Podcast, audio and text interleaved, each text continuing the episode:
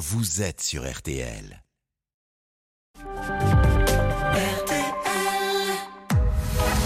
22h, minuit 30. Parlons-nous. Caroline Dublanche sur RTL. Bonsoir, c'est Caroline Dublanche, ravie de vous retrouver euh, pour Parlons-nous. C'est votre moment, deux heures et demie de direct chaque soir sur RTL pour se poser, se parler s'apaiser aussi et repartir le cœur plus léger. Je suis à l'écoute de toutes vos interrogations, même les plus intimes, et de 22h à minuit et demi, l'antenne de RTL est à vous. Alors si vous désirez me parler, c'est très simple. Je vous invite à composer le 09 69 39 10 11. C'est Sarah et Paul qui vont vous accueillir et vous guider jusqu'à l'antenne sous le regard complice de Marc Bisset à la réalisation euh, de l'émission. Vous êtes au cœur de ce rendez-vous et votre point de vue est important. Alors on compte sur vous, sur vos réactions par SMS au 64 900 code RTL 35 centimes par message ou encore sur notre page Facebook RTL-Parlons-nous.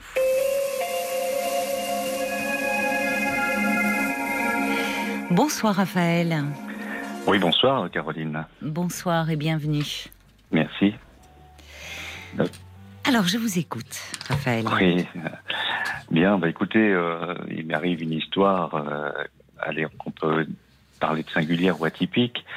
Euh, je suis marié depuis une trentaine d'années. Oui. et il y a environ un an, j'ai eu une aventure et j'ai une aventure avec ma, ma belle-sœur. La sœur de mon épouse, voilà, donc qui a été caché pendant un moment, qui a été euh, mise au grand jour, je dirais, euh, en fin d'année, et euh, évidemment euh, avec des conséquences extrêmement importantes, euh, importantes pour moi, importantes pour ma belle-sœur, importantes pour toute la famille, évidemment pour ma femme. donc tout ceci a explosé. bien entendu, vous, imaginez bien que j'avais et nous avions anticipé un peu cette, euh, alors ce que je, ce que j'ai envie d'appeler ce tsunami. Euh, ce tsunami, euh, on l'avait anticipé, mais pas anticipé, je crois, avec avec ce, cette puissance extrêmement forte qu'il y a eu, qu'il y a au sein de la famille, mais pas qu'au sein de la famille, au sein de, des amis, au sein, voilà, et c'est très très très très très compliqué à, à, à, à, à supporter, à vivre, à, vivre, à supporter surtout, je crois. Euh, voyez-vous, c'est, c'est, ça a de telles répercussions que ça a une répercussion aussi évidemment. Euh, sur, quand je dis sur ma famille, c'est ma famille très proche puisque c'est une répercussion évidemment Vos enfants, sur, sur mes avez... enfants. Ouais. Ah oui, puisqu'il euh, s'agit voilà. de leur tante et de leur Tout mère. Ah oui, et donc euh, une répercussion très forte, euh, et puis une réaction euh, qui, qui, qui, nous a mis, enfin qui m'a mis surtout moi très, euh, qui m'a perturbé très fortement mmh. parce que évidemment, euh, vous imaginez bien, on, on a analysé ce qui nous arrivait avec ma belle-sœur. On a, on, on, avait précédemment, puisqu'on évidemment je la connais depuis très longtemps, vous imaginez bien, euh, on avait toujours une affinité, on avait toujours euh, l'envie d'être, euh, allez, j'ai envie de dire l'un à côté de l'autre. Vous me pardonnerez le, terme, mais on avait plaisir à se chambrer. On avait toujours plaisir à, rigoler ensemble, etc. Enfin, on avait une, une certaine proximité, voyez-vous, mais on n'avait pas, on, ne l'avait pas analysé, on ne l'avait pas. Euh, complètement. Oui, ce plaisir à être ensemble voilà. n'était pas. Non, on l'avait pas défini comme un comme un comme un sentiment amoureux, voyez-vous. Qui, Comment qui ça s'est mis en place en fait? Qu'est-ce que parce que vous donc vous êtes depuis 30 ans hein, en couple avec euh, votre femme et euh, sa sœur est, est plus jeune. Euh... Oui. Donc pas, pas, pas beaucoup. Pas de beaucoup. Pas, oui. beaucoup non. Euh, donc en fait depuis 30 ans, elle fait partie du cercle familial forcément. Vous oui, la côtoyez, euh, donc il y avait une complicité entre vous, mais euh, il y a eu une évolution quand même. Qu'est-ce qui fait qu'à un moment ça a basculé entre vous? Alors il y a eu une évolution, oui, parce que si vous voulez, on a à un moment donné, on, on a eu, euh, alors, on a été, enfin, on- il a fallu qu'on la, qu'on l'héberge. Euh, voilà, Ah oui, d'accord. voilà. Pourquoi elle Et, se euh, séparait elle, euh Non, je- Non. enfin, c'est compliqué. de- D'accord, alors on rentre pas dans les détails. Ouais, pardon. je- je fais- je- Donc d'accord, vous avez dû l'héberger, donc l'accueillir Voilà. chez vous.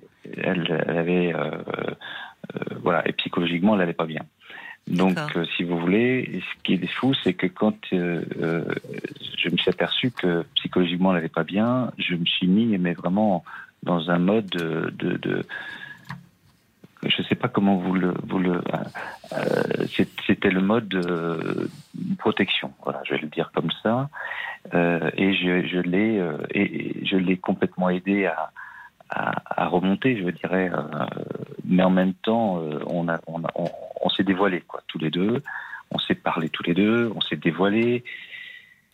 Et c'est là qu'on a, qu'on a vu qu'on avait, euh, voilà, que c'était plus que, c'était plus qu'un mode, de, une mode protection. Donc elle était dans un moment de fragilité, vous me dites, Oui. elle n'allait pas bien, Oui, et euh, c'est à ce moment-là que finalement vous vous êtes ouvert, vous aussi. euh. Voilà, tout à fait. On s'est, on s'est ouvert mutuellement, on va dire.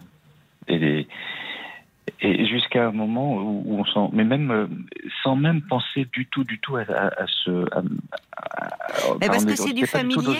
C'est ce que, mais c'est ce que vous, mais en fait, euh, oui, c'est du familier. C'est-à-dire que Oui. c'est pas, euh, c'est pas une étrangère. Elle fait Non, c'est ça, partie de fait. votre cercle familial. Elle est, elle est familière et vous lui êtes familier. C'est ça. Et on a eu cette confiance réciproque pour pouvoir Si s'échanger ce un que peu. normalement, il y a un interdit qui structure un peu les relations et où finalement l'autre n'est pas euh, justement envisagé euh, comme euh, objet sexuel parce qu'il y a cet interdit dans les familles. Et là, à un moment, il y a quelque chose qui a basculé. Mais si vous, c'est ça, c'est que c'est, on n'était pas du tout dans un mode séduction, mais alors pas Oui, du oui. tout, du tout, du Non, tout. mais de complicité, c'est ça. mais de complicité, d'échanges, euh, d'échanges importants, parce qu'on s'est dit, voilà, euh, moi j'avais subi euh, des, des choses dans mon enfance que j'ai pu lui, lui, lui, lui indiquer aussi. Enfin, vous voyez, ça, ça, ça me- Et que vous n'avez pas confié à votre femme. Non, complètement. Et si vous voulez, donc là, euh, on, s'est on s'est aperçu que bah oui, voilà, c'était c'était bien au-delà et que bien au-delà du statut, euh, il y avait d'abord un homme et une femme et que et que et que et que euh, on arrivait. Enfin, on a on a beau essayer, on a pourtant on a essayé plusieurs fois de se dire non, c'est pas possible, on c'est pas c'est même pas pensable. Quand vous parlez d'une barrière, euh, on se la mettait cette barrière évidemment. Mais c'était, on n'y arrivait pas. Oui, mais vous Et donc- auriez pu. euh, il peut y avoir un moment de vacillement. Euh, Oui. Je vous écoute. euh, il peut y avoir un moment euh, de, de fragilité, de vacillement. où- Mais très vite, finalement, parfois, on se dit il y a quelque chose d'impossible dans cet amour-là, et, et presque on se reprend, comme si. Oui, or là, or là, c'est quelque chose. Si j'ai bien compris que vous avez vous me dites, euh, dans un premier temps, chercher à dissimuler, puis qui a été euh, révélé au grand jour. Donc ça a duré, en fait. Oui, tout à fait. Vous êtes Ah oui, inscrit dans duré, une ouais. relation. Oui, complètement, C'est ça qui est plus surprenant. complètement. Et donc on a, euh, et là c'est compliqué à vivre évidemment. Ah bah oui, j'imagine. C'est c'est d'autant plus compliqué à vivre que euh, on a des sentiments très forts l'un pour l'autre. euh, et, et- et- et malgré tout, j'ai même mon épouse qui, qui, qui, qui, qui, qui- qui- allez, j'ai envie de dire, euh, euh, je vais aller jusque-là, ne- m'en veut, m'en veut pratiquement pas, quoi. Vous voyez, et elle, est- elle serait même prête à dire, bon, allez, euh, on s'est dit des choses, euh, parce que si vous voulez, Ça paraît curieux. Enfin, peut-être, je ne sais pas depuis combien de temps les choses se sont révélées au grand jour. Euh, bah, depuis fin d'année, mais, Depuis, mais pardon. depuis la fin d'année, Donc de- votre de- épouse est au courant. euh, De quelle façon l'a-t-elle appris c'est moi qui lui ai dit. C'est vous qui lui avez dit. Parce que si vous voulez, je, je- je- il y a cette relation évidemment, mais antérieurement, euh, il y avait des choses qui n'allaient pas quoi, dans, dans, dans notre couple. Euh, Au-delà de ça, il y avait, euh, on avait, on vivait un peu en parallèle, voyez-vous. euh, on, voilà, on, a- je Mm. pense qu'on n'a pas évolué de la même façon tous les deux Mm. pendant ces 30 années. Mm. Euh, et on n'avait pas de mode de communication, on n'avait pas ces espaces de communication, on n'arrivait pas à communiquer. Ce qui fait qu'on n'arrivait certainement pas non plus à se dire les choses. Elle essayait sûrement de me dire des choses. Moi, j'ai- j'essayais aussi de mon côté, on n'y arrivait pas. Et on a laissé comme ça euh, cette situation euh, euh, s'enquister. Et puis, et puis, et puis voilà. Sauf qu'à un moment donné, euh, vous n'en pouvez plus non plus de cette situation-là. quoi. Et de euh, votre euh, votre belle-sœur, elle euh, était en couple de son côté? Alors, elle, a elle était en couple, mais elle, est divorcée. D'accord. Donc elle était, oui, elle était à nouveau célibataire quand Oui, complètement. Quand vous avez été ensemble. Elle a des enfants, Elle a des enfants. oui. d'accord. Donc il y a, oui, des cousins cousines. Oui, quoi, voilà. D'accord. Oui, Et votre femme, alors vous me disiez que finalement, euh, euh, elle n'est, euh, enfin, je, je voudrais pas déformer vos propos, elle n'était pas euh, en colère, presque. Elle vous, c'est pas le encouragé que vous avez utilisé comme terme, mais Non, j'ai envie de dire que c'est, ou alors c'est un réflexe, mais elle, elle en veut plus, elle en veut plus Oui, à voilà, sa sœur qu'à moi. quoi. oui, mais je comprends cela. Enfin, c'est compréhensible. Voyez C'est Euh, compréhensible. et, et donc, euh, pourtant, elles n'étaient pas non plus fusionnelles. elles Peu importe, voilà, c'est sa sœur. Mais c'est sa sœur. Et, et c'est la, la trahison est presque c'est mortelle. une- Il y a quelque Oui. chose de, euh, il y, a, il y, a, il y a quelque chose de, de, de fratricide là Tout à fait. entre elles deux. Il y a Mm, quelque chose de cet ordre-là et dont vous êtes l'enjeu. Et je ne sais pas Euh, si vous en avez conscience de cela. Bah, si, parce que je sais que. Enfin, je sais, oui, je, je- je le comprends, parce que vous voyez, le, le- entre guillemets, le poids de la décision, euh, il est pratiquement à mon endroit, quoi. Et n'ai pas bien compris, excusez-moi. Non, j'ai envie de dire, le, le, poids- le- le- le poids de la décision est pratiquement à mon endroit. Parce que si vous voulez, là, c'est. et, Enfin, je- c'est. c'est, euh, En fin de compte, j'ai j'ai ma, j'ai ma belle-sœur avec qui j'ai beaucoup de. Enfin, voilà, j'ai j'ai beaucoup de sentiments. Qui, évidemment, euh, on a fait une pause, hein, pour tout vous dire, en ce moment. On, a, on est en, en pause complète, là. Mon épouse, elle, elle a pris un appartement. Moi, je suis pour l'instant resté dans la maison. Et voilà. Euh, et, et- et là, on est en pleine réflexion. C'est très très lourd, très très lourd. Donc, alors vous, vous avez fait une pause avec votre belle-sœur actuellement et vous êtes Voilà. dans la maison euh, familiale avec votre, avec votre femme. Sauf que ma femme, elle, est- elle a pris un appartement. Donc vous, vous êtes avec vos enfants? Non, non, non, mes enfants sont. Vous êtes seul sont- Oui, oui, je suis seul. C'est ouais. bien, que vous soyez... Enfin, c'est mieux, vous avez raison. De... Oui, parce que ça me permet justement d'avoir ce.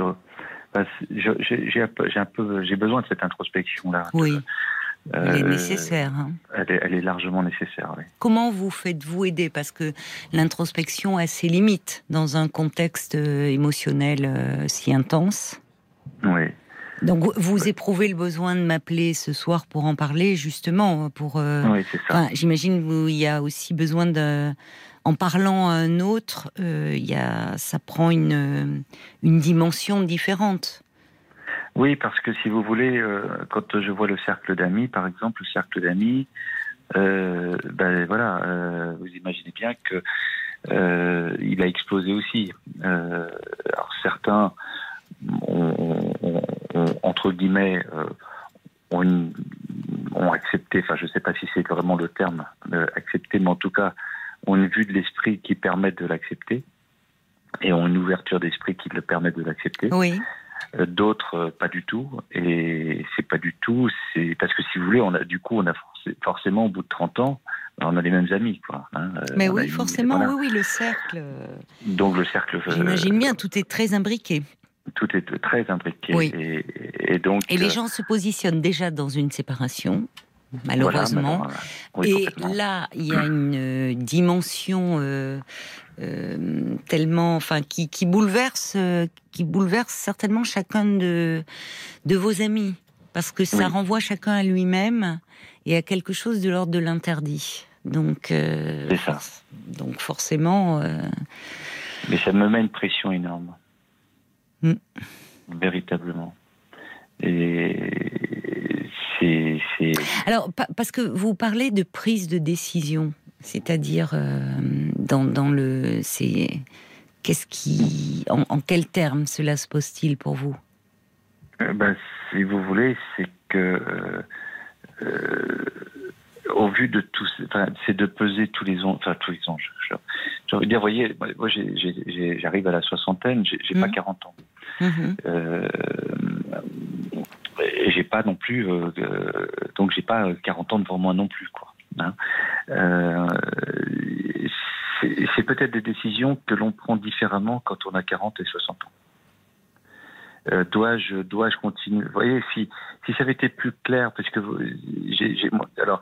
Qu'est-ce que vous voulez ça- dire Qu'au fond, ça- la ça vie été- est courte, le chemin, enfin, est... il y Bah, en le a moins devant que derrière, donc au fond, euh, se laisser aller à vivre intensément ses désirs? Bah, Il y a ça et, me puis et puis il y a aussi le fait que vous voyez mon épouse qui mon- qui, qui me dit mais ça y est on a on- parce qu'on évidemment on s'est dit des choses Euh, évidemment euh, je, je- elle m'a dit moi je lui ai dit que c'était pas que euh, euh, que la relation avec avec, sa- avec sa, sa sœur. Ça aurait pu être avec une autre femme. Oui, Euh, bah, j'allais vous le dire. Ça aurait pu. Oui. Et ça aurait peut-être dû, si on va plus loin. C'est-à-dire que, euh, oui, j'entends ce que vous me dites et qu'il y avait un éloignement entre vous.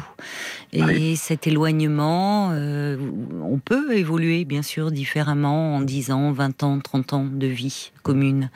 Mais, euh, euh, et, et- et- et se séparer, même si c'est douloureux, mais sans qu'il y ait, enfin, je veux dire, euh, finalement, sans qu'on puisse presque faire de reproches à l'autre, au fond, à condition Mhm. qu'il se comporte correctement et ça n'en- ça n'enlève pas la douleur. bien. Mais là, votre choix, c'est pas porté sur n'importe qui. C'est dans le sais. cercle familial. Il y a cette relation en miroir qui est très anxiogène pour tout le Ah. monde. Pour tout le monde. Et, je- et- et c'est compréhensible du fait de cette relation en miroir euh, le- que votre femme en veuille beaucoup plus à sa sœur qu'à vous-même Mhm. même si vous êtes aussi euh, impliqué dans la relation. Mais là, il y a, je le répète, une lutte fratricide dont vous êtes l'enjeu. Mhm. Et hum, c'est-à-dire que euh, chez cette sœur, dans les relations entre sœurs, euh, même si ces relations sont harmonieuses, il y a aussi de la rivalité. Euh, il y a une forme de miroir de nous-mêmes. Là, cette rivalité, elle s'exprime, on ne peut plus directement, parce que vous en êtes l'enjeu et finalement, euh, vous devenez l'amant euh, des deux. Cette promiscuité est, est très angoissante. oui je comprends ouais. Et euh, ça peut être tout ça très inconscient hein, euh, chez votre belle-sœur. Mais elle aussi, euh, elle n'a pas, elle a pas éprouvé des sentiments euh, pour n'importe quel homme. bien sûr Vous êtes euh, depuis 30 ans le mari de sa sœur, l'amant de sa sœur, et finalement, elle vient vous ravir. Mhm. Vous représentez beaucoup plus que vous-même dans cette histoire. Et vous pouvez finalement beaucoup plus être en position d'objet que de sujet. Quand vous dites, je m'explique par là, quand vous dites qu'au fond, euh, la décision vous, vous incombe, je crois que vous n'avez absolument pas tous les tenants et les aboutissants, pour la bonne raison qu'il y a des enjeux très inconscients qui sont à l'œuvre, certainement, dans votre rencontre. Oui. Non, je. Oui, oui, je, je comprends, oui. Mais j'ai- j'imagine pas, si vous voulez, c'est. Nous-mêmes, nous nous sommes posés toutes ces questions. Enfin, peut-être pas de ces questions d'inconscient. Mais en tout cas, on s'est posé les questions de Des conséquences. que c'est des conséquences parce que si vous voulez, on, c'est vraiment une atti- enfin, on a, on a, c'est une attirance folle, quoi. Oui, une attirance folle, mais finalement, pour quelqu'un qui est, c'est, c'est la sœur de votre femme. C'est il y a un peu de votre femme. Il y a un peu de votre femme que euh, même si elles sont très différentes, mais euh, que vous avez aimé, désiré follement il y a 30 ans, il y a quelque chose qui se prolonge via sa sœur. Et surtout, il y a pour votre femme quelque chose, et pour vous quand même, le simple fait d'avoir cette forme de promiscuité, j'utilise à dessein. Oui, oui, je comprends. Euh, dans l'intimité euh, psychique et aussi sexuelle, qui finalement, euh, dans toute transgression non interdit, il y a une part, le désir est décuplé. Alors il y a la dimension morale de l'interdit, mais trans, la transgression peut décupler euh, le désir, euh, parce qu'il y a cette notion de transgression. Et vous en êtes l'objet. Et je pense qu'à travers vous, il y a quelque chose de très complexe qui se joue entre ces deux femmes. Et finalement, c'est là où je pense que euh, vous êtes beaucoup plus en position d'objet que de sujet. Le sujet, il décide. Moi, je crois que dans cette histoire, vous décidez de pas grand-chose, au fond. Et mhm. c'est ce qui est un peu préoccupant. Et qui me ferait vraiment vous conseiller d'en parler, comme vous le faites avec moi là ce soir, mais avec un professionnel. Hein. D'aller voir un psy, et même un psychanalyste, ça serait intéressant, et euh, d'avoir des entretiens avec lui. Parce que dans l'état actuel, je, enfin, vous allez peut-être me dire où vous en êtes dans l'évolution d'une décision à prendre, mais pour prendre une décision, il faut en mesurer tous les enjeux, toutes les conséquences. Alors les conséquences, vous les voyez, vous les vivez au sein de votre famille, pas tant du côté de votre épouse, semble-t-il, parce que, parce que au fond, votre épouse, c'est pas avec vous qu'elle est en guerre, c'est avec sa sœur. Mais les enfants dans cette histoire, euh, qui sont grands, j'imagine, enfin, sont des enfants, voilà, et qui sont au courant. Oui. Oui. Donc ah là, là, c'est dévastateur, hein, aussi, pour eux. Donc les conséquences, elles sont là. C'est-à-dire, euh, j'imagine. Enfin, je, ne sais pas, vous, vous les avez évoquées, mais bon. Vous avez raison, parce que de toute façon, les conséquences, euh, quel que soit, j'ai envie de dire, quel que soit mon avenir, les conséquences sont, sont, sont déjà là. C'est-à-dire que vos enfants. Euh... Ben, mes enfants, de toute façon, euh, euh, voilà, ma fille veut plus me voir, par exemple.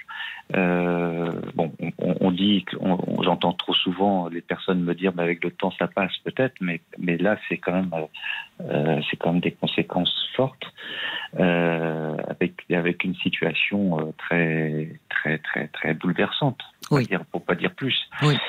Euh, donc du coup, si vous voulez les conséquences, ben voilà, je sais très bien que mes beaux-parents euh, ben je, je, je, je, ne les vois plus, mais je ne les verrai plus. Je sais très bien qu'il y a des amis, parce que vous savez, il y a le phénomène de clan hein, qui se qui se mmh. crée tout, qui mmh. se crée assez rapidement. Mmh. Et, et, là, je le vois très rapidement. Je l'ai vu. Euh, alors, j'ai vu même l'évolution de, de, certains amis qui me disaient ne t'inquiète pas, je suis pas dans le jugement, moi je juge pas. Ben, en fin de compte, ils ont, tout le monde, enfin pas tout le monde, mais une grande partie juge quand même. Mais parce que ça renvoie à, chacun à une, part très intime et très angoissante. Normalement, dans, dans la dans euh, la, les familles, euh, la famille est structurée sur l'interdit de l'inceste. C'est comme ça qu'il peut y avoir famille. Euh, ça veut dire qu'il ne peut pas y avoir les relations entre les membres d'une même famille doivent être chastes, hormis celui de couple parental. Bon. C'est un interdit qui est universel, qu'on retrouve dans, dans, dans, toutes les cultures.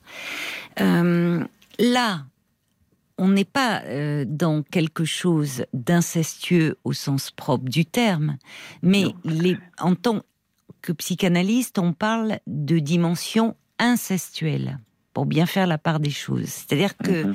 euh, ce n'est pas, il n'y a pas de vous ne faites pas partie de la même famille euh, en termes de lien de sang avec vous et votre belle-sœur. mais vous êtes apparenté à ce système familial. Mhm. Et en ayant des relations sexuelles, pour parler clairement, entre les, avec les deux sœurs, forcément, ce rapprochement-là, il est incestueux. Vous Mhm. comprenez? Vous en Ah êtes, oui. vous, le, le vecteur, si je puis dire. D'accord. Mhm. Donc, c'est, vous le dites, ô combien bouleversant et très angoissant, au fond. Donc, Complètement. qu'il y ait des réactions extrêmes, euh, ce n'est pas étonnant. Mais au fond, euh, vous, euh, le, le véritable enjeu de tout ça, parce que quand vous dites décision à faire, le- la, la relation première sur laquelle il serait important de se pencher, c'est la relation entre les deux sœurs. Mhm. Vous voyez, j'ai un message de, de Jacques, un auditeur, qui dit quelle était la relation des deux sœurs? Avant votre liaison Ne seriez-vous pas l'otage d'une jalousie entre elles? Euh, je, ouais, je ne sais pas. En tout cas, il n'y avait pas une très forte, euh, Pas très, forte forte relation. relation. Bah, oui. c'était pas de, Bah oui. c'est pas une relation fusionnelle comme on peut Oui. le penser avec des sœurs. En gros, ça se limitait à, euh, au fait, on offre des fleurs à maman ou pas, quoi. Enfin, D'accord, donc mais- pas très proche. Mm. Mhm. Non, pas très proche, non. Voilà. Donc, euh, oui, pas très proche. Et, et vous, euh, à un moment, euh, pas très proche, mais quand même, vous décidez d'accueillir votre belle-sœur à la maison. Donc, Oui. quand je dis vous, c'est votre couple. Votre femme était aussi partante Ah oui, oui, tout pour accueillir sa sœur, qui était dans une situation difficile. Donc là, il y a, malgré qu'il n'y ait pas de trop grande proximité entre elles, là, il y a de la fraternité. On Là, dirait sur sororité. ce moment-là, oui. Sur ce moment-là, c'est-à-dire dans le fait de l'accueillir, au fond, quand on, il y a parfois, il n'y a pas cette solidarité familiale, malheureusement, dans certaines familles. Euh, là, sa sœur traverse une mauvaise passe, elle est mal, vient à la maison. Elle vient à la maison et elle ravit le mari de sa sœur. Là, on est, euh, vous voyez, il y a presque, c'est, c'est shakespearien, c'est le, c'est le théâtre antique là. hein. Ah là, oui, là, on, peut, on pourrait en faire un scénario. Donc, oui. que votre femme, finalement, vous sembliez surpris qu'elle en, l'en veuille plus à sa sœur qu'à vous-même, en fait, bah oui, parce que le véritable enjeu, il est là. Et c'est là où je vous dis, vous, vous êtes un peu, je le crains, un instrument. Mhm. Mais, encore une fois, tout ça peut être très inconscient. Et c'est pour ça que je vous encourage, mais vraiment vivement, euh, parce que à, aller parler. C'est très bien que vous ayez fait une pause, que vous vous éloigniez et que vous ayez conscience que vous ressentiez finalement ce besoin impérieux d'introspection. Seul, vous risquez de tourner en rond. En tout cas, de pas bien poser les, les, les bases. Ah, ça, je le comprends très, très, très aisément, puisque là, c'est, c'est, ce que je vis en ce moment et, et je n'arrive pas. Euh, même si je Oui, suis seul, même pas. si j'essaye, je, je n'y arrive pas. Euh, je n'arrive pas à poser les choses. Non, mais parce pas, que c'est- je mais parce que n'arrive c'est pas. trop, il y a, il y a- il y a- c'est trop complexe et puis il y a, il y a une dimension inconsciente euh, qui forcément est, euh, est, est là et, et qui par définition euh, vous échappe. Mhm. D'ailleurs, les deux sœurs ne se parlent pas, j'imagine. Au fond, Non, Votre- vous, arrivez encore à parler à votre épouse. Elle veut bien Oui. avec, oui, mais elle ne veut plus parler à sa sœur. Oui. Oui, ce qui est compréhensible. On est dans une lutte fratricide. Et Oui, vous en ça. êtes l'enjeu. Mais au fond, la- la- vous savez que la véritable, vous savez, la- vous savez où elle est la véritable amour, le véritable histoire d'amour dans cette histoire dont vous me parlez à trois? Ben, je, je, moi, je le subodore, puisque pour moi, c'est avec ma belle-sœur, mais bon. Moi, je pense qu'elle est entre les deux sœurs. Ah oui.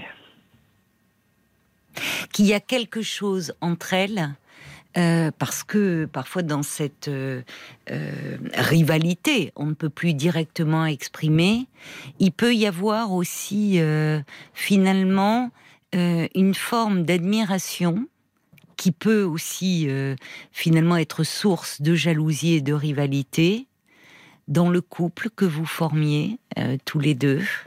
Et au fond, parfois, on le voit dans une autre configuration, ou parfois deux deux femmes, euh, qui, enfin deux couples qui se côtoient, deux femmes et l'une devient la maîtresse euh, de, de l'un des, des hommes du couple. Et finalement, parfois, dans certains cas, ce n'est pas tant l'homme qui est si désirable, c'est la femme. C'est se rapprocher de cette femme-là, de cette amitié via son mari. Mhm. Le mari l'homme n'est désirable que parce qu'il permet d'être au plus près de cette autre femme. Et là, il y a quelque chose euh, ben, de vraiment au sens psychanalytique du terme de la, la, relation de la entre les entre les sœurs. Et derrière, il y a aussi l'ombre de la mère. Hein. Donc, euh, Ah ça, je ça je ça je peux vous le confirmer, oui. Ouais. Ça, je peux vous le confirmer, mais c'est vrai que maintenant, euh, même si et je comprends tout à fait ce que vous, vous, vous dites malgré tout, maintenant, je suis arrivé sur une situation où là, de toute façon, euh, même s'il y a une rivalité entre les, entre, même inconsciente entre les deux sœurs, euh, moi j'ai des choix à faire.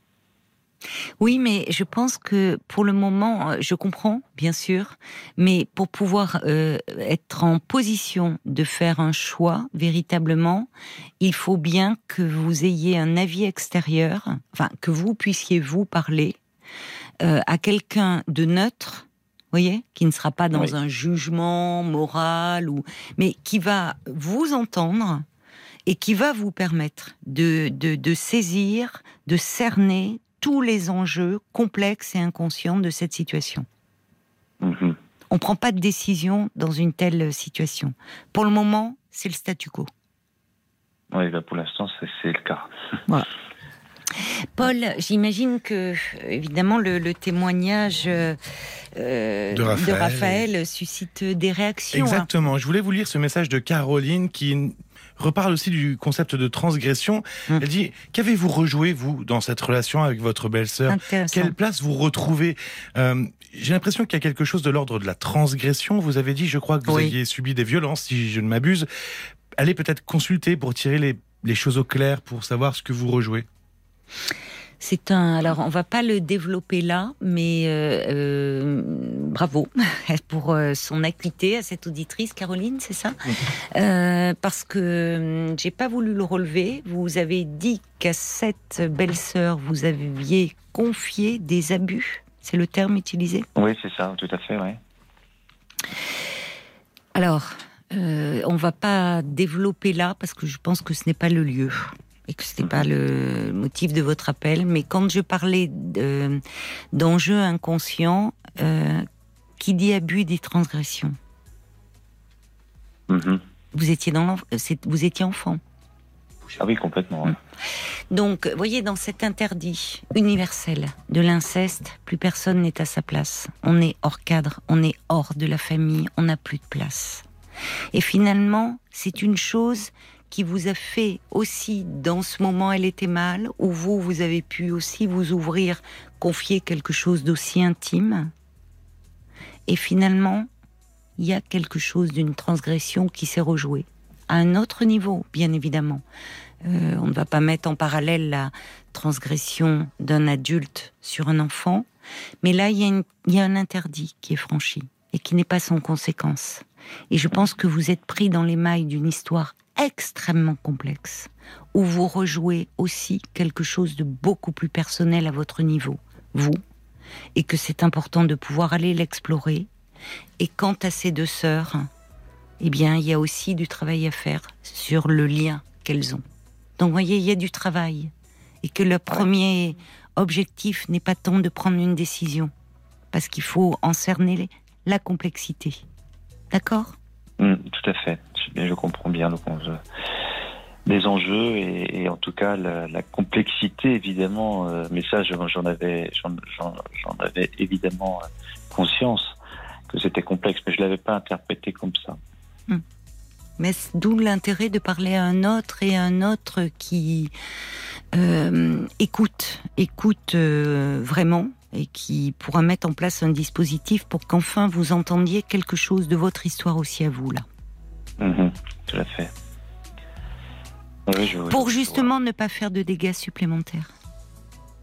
Ah bah de toute façon oui parce que des dégâts, des dégâts, euh, il y a déjà pas mal de dégâts de fait. Hein. de dégâts, si vous voulez, c'est c'est une explosion plutôt que des dégâts, je dirais. Moi. Oui, oui, non, mais c'est un. Vous parlez de tsunami et effectivement, c'est de cet ordre-là, hein, sur le plan émotionnel.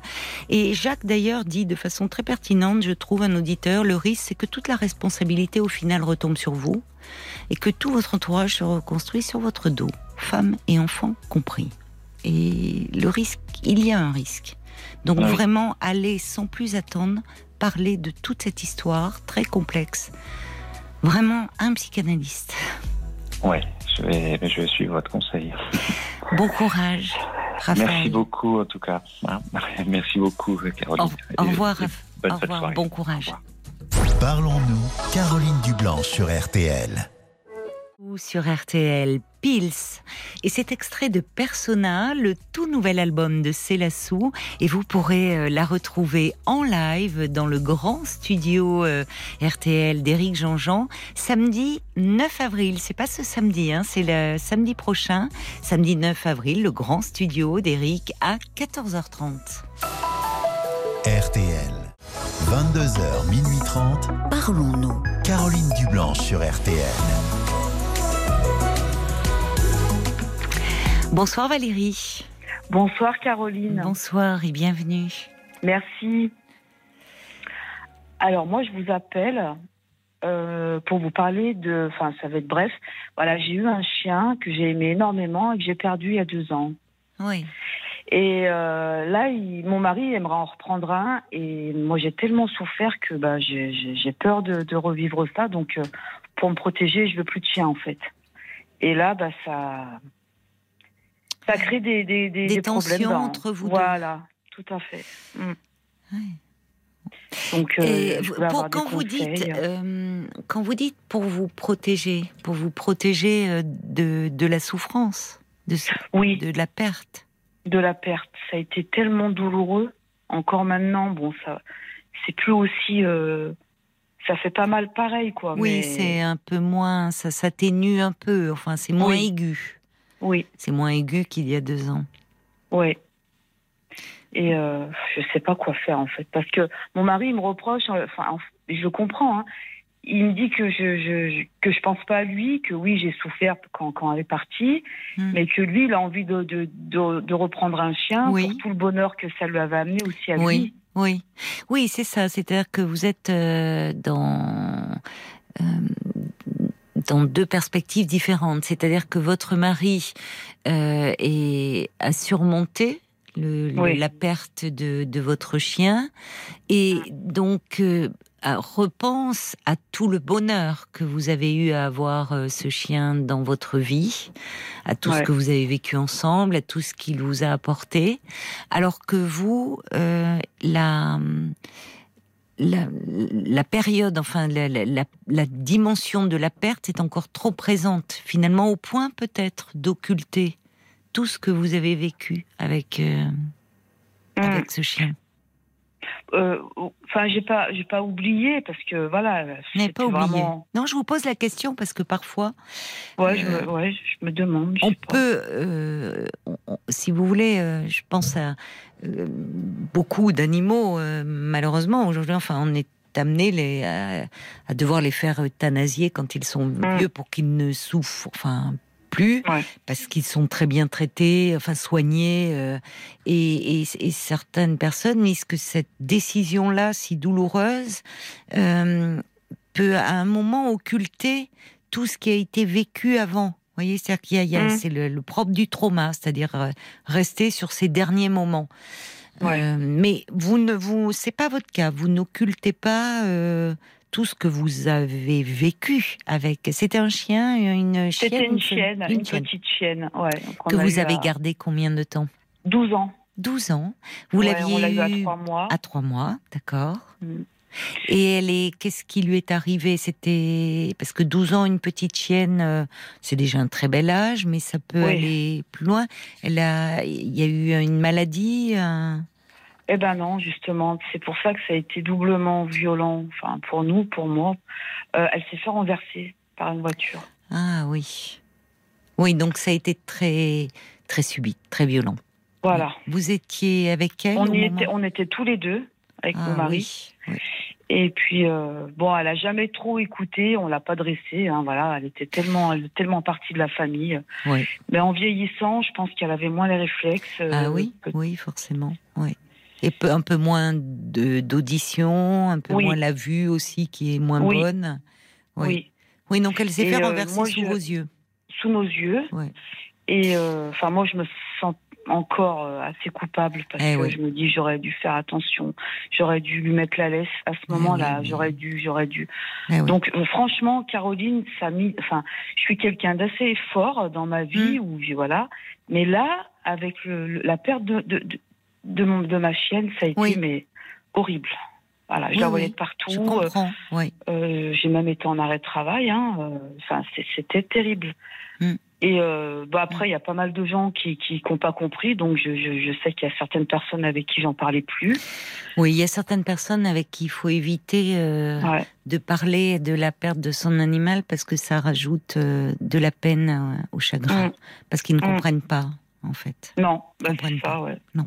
Mm. Il y a des gens qui ne comprennent pas, qui ne savent pas en fait, parce qu'ils au fond, euh, euh, au fond, ils ne savent pas ce qu'est le lien euh, avec un avec un animal. Il faut mm. l'avoir vécu en fait pour comprendre.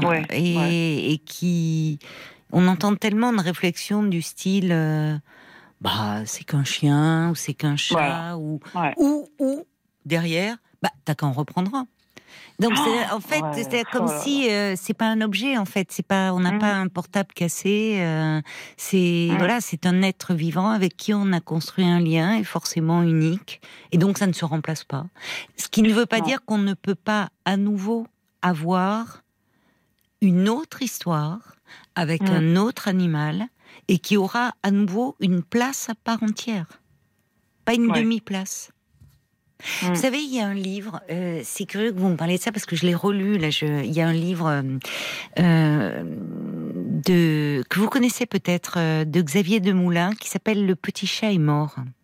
Non, non, non, je connais le journaliste, mais. Mm. Ben oui, ben moi aussi, je connaissais le, le je connais le journaliste évidemment, et j'ai découvert l'écrivain, et, euh, et et ce c'est un petit livre en nombre de pages qui se lit. Je l'ai dévoré, qui m'a, enfin, qui m'a bouleversé à chaque mot, parce que euh, il parle justement de la de la perte d'un de son chat qui qui l'ont perdu jeune euh, à 14 mois. Et euh, et de la place que qu'il a eu dans sa vie, dans leur vie familiale, et, lui qui au départ n'était pas trop prêt à faire à lui faire de la place finalement. Mm. Et euh, c'est un livre euh, de enfin sur justement euh, ce que peut représenter la perte d'un animal qui est qui est délicat, qui est qui est c'est intelligent, c'est délicat, c'est extrêmement sensible parce qu'on voit bien dans ce livre, il parle évidemment de ce petit chat qui est en couverture et qui est qui est qui est trop beau, mais de il parle de lui, il parle de son histoire, de ses tourments, enfin, et c'est un, livre qui est, hum, enfin, moi je l'ai pris aussi comme il y a, un livre qui peut consoler. C'est ce que j'allais dire, ça peut aider. Ouais, voilà, c'est pour ça que je vous en parle, parce que je, vraiment depuis, euh, moi je l'ai recommandé autour de moi des il y avait une dame comme ça qui vit dans mon quartier qui était effondrée. Je lui dis euh, franchement, et elle me dit oui, ce livre m'a fait un bien fou. Parce que mmh. là, elle s'était sentie comprise. Là où, comme vous dites, il y a tant de réactions, il y a des gens à qui, avec qui il ne vaut mieux pas évoquer le sujet parce qu'ils ne, en fait, ils ne comprennent pas. Voilà. Mmh, mmh. Ah ouais, puis ils sont pas.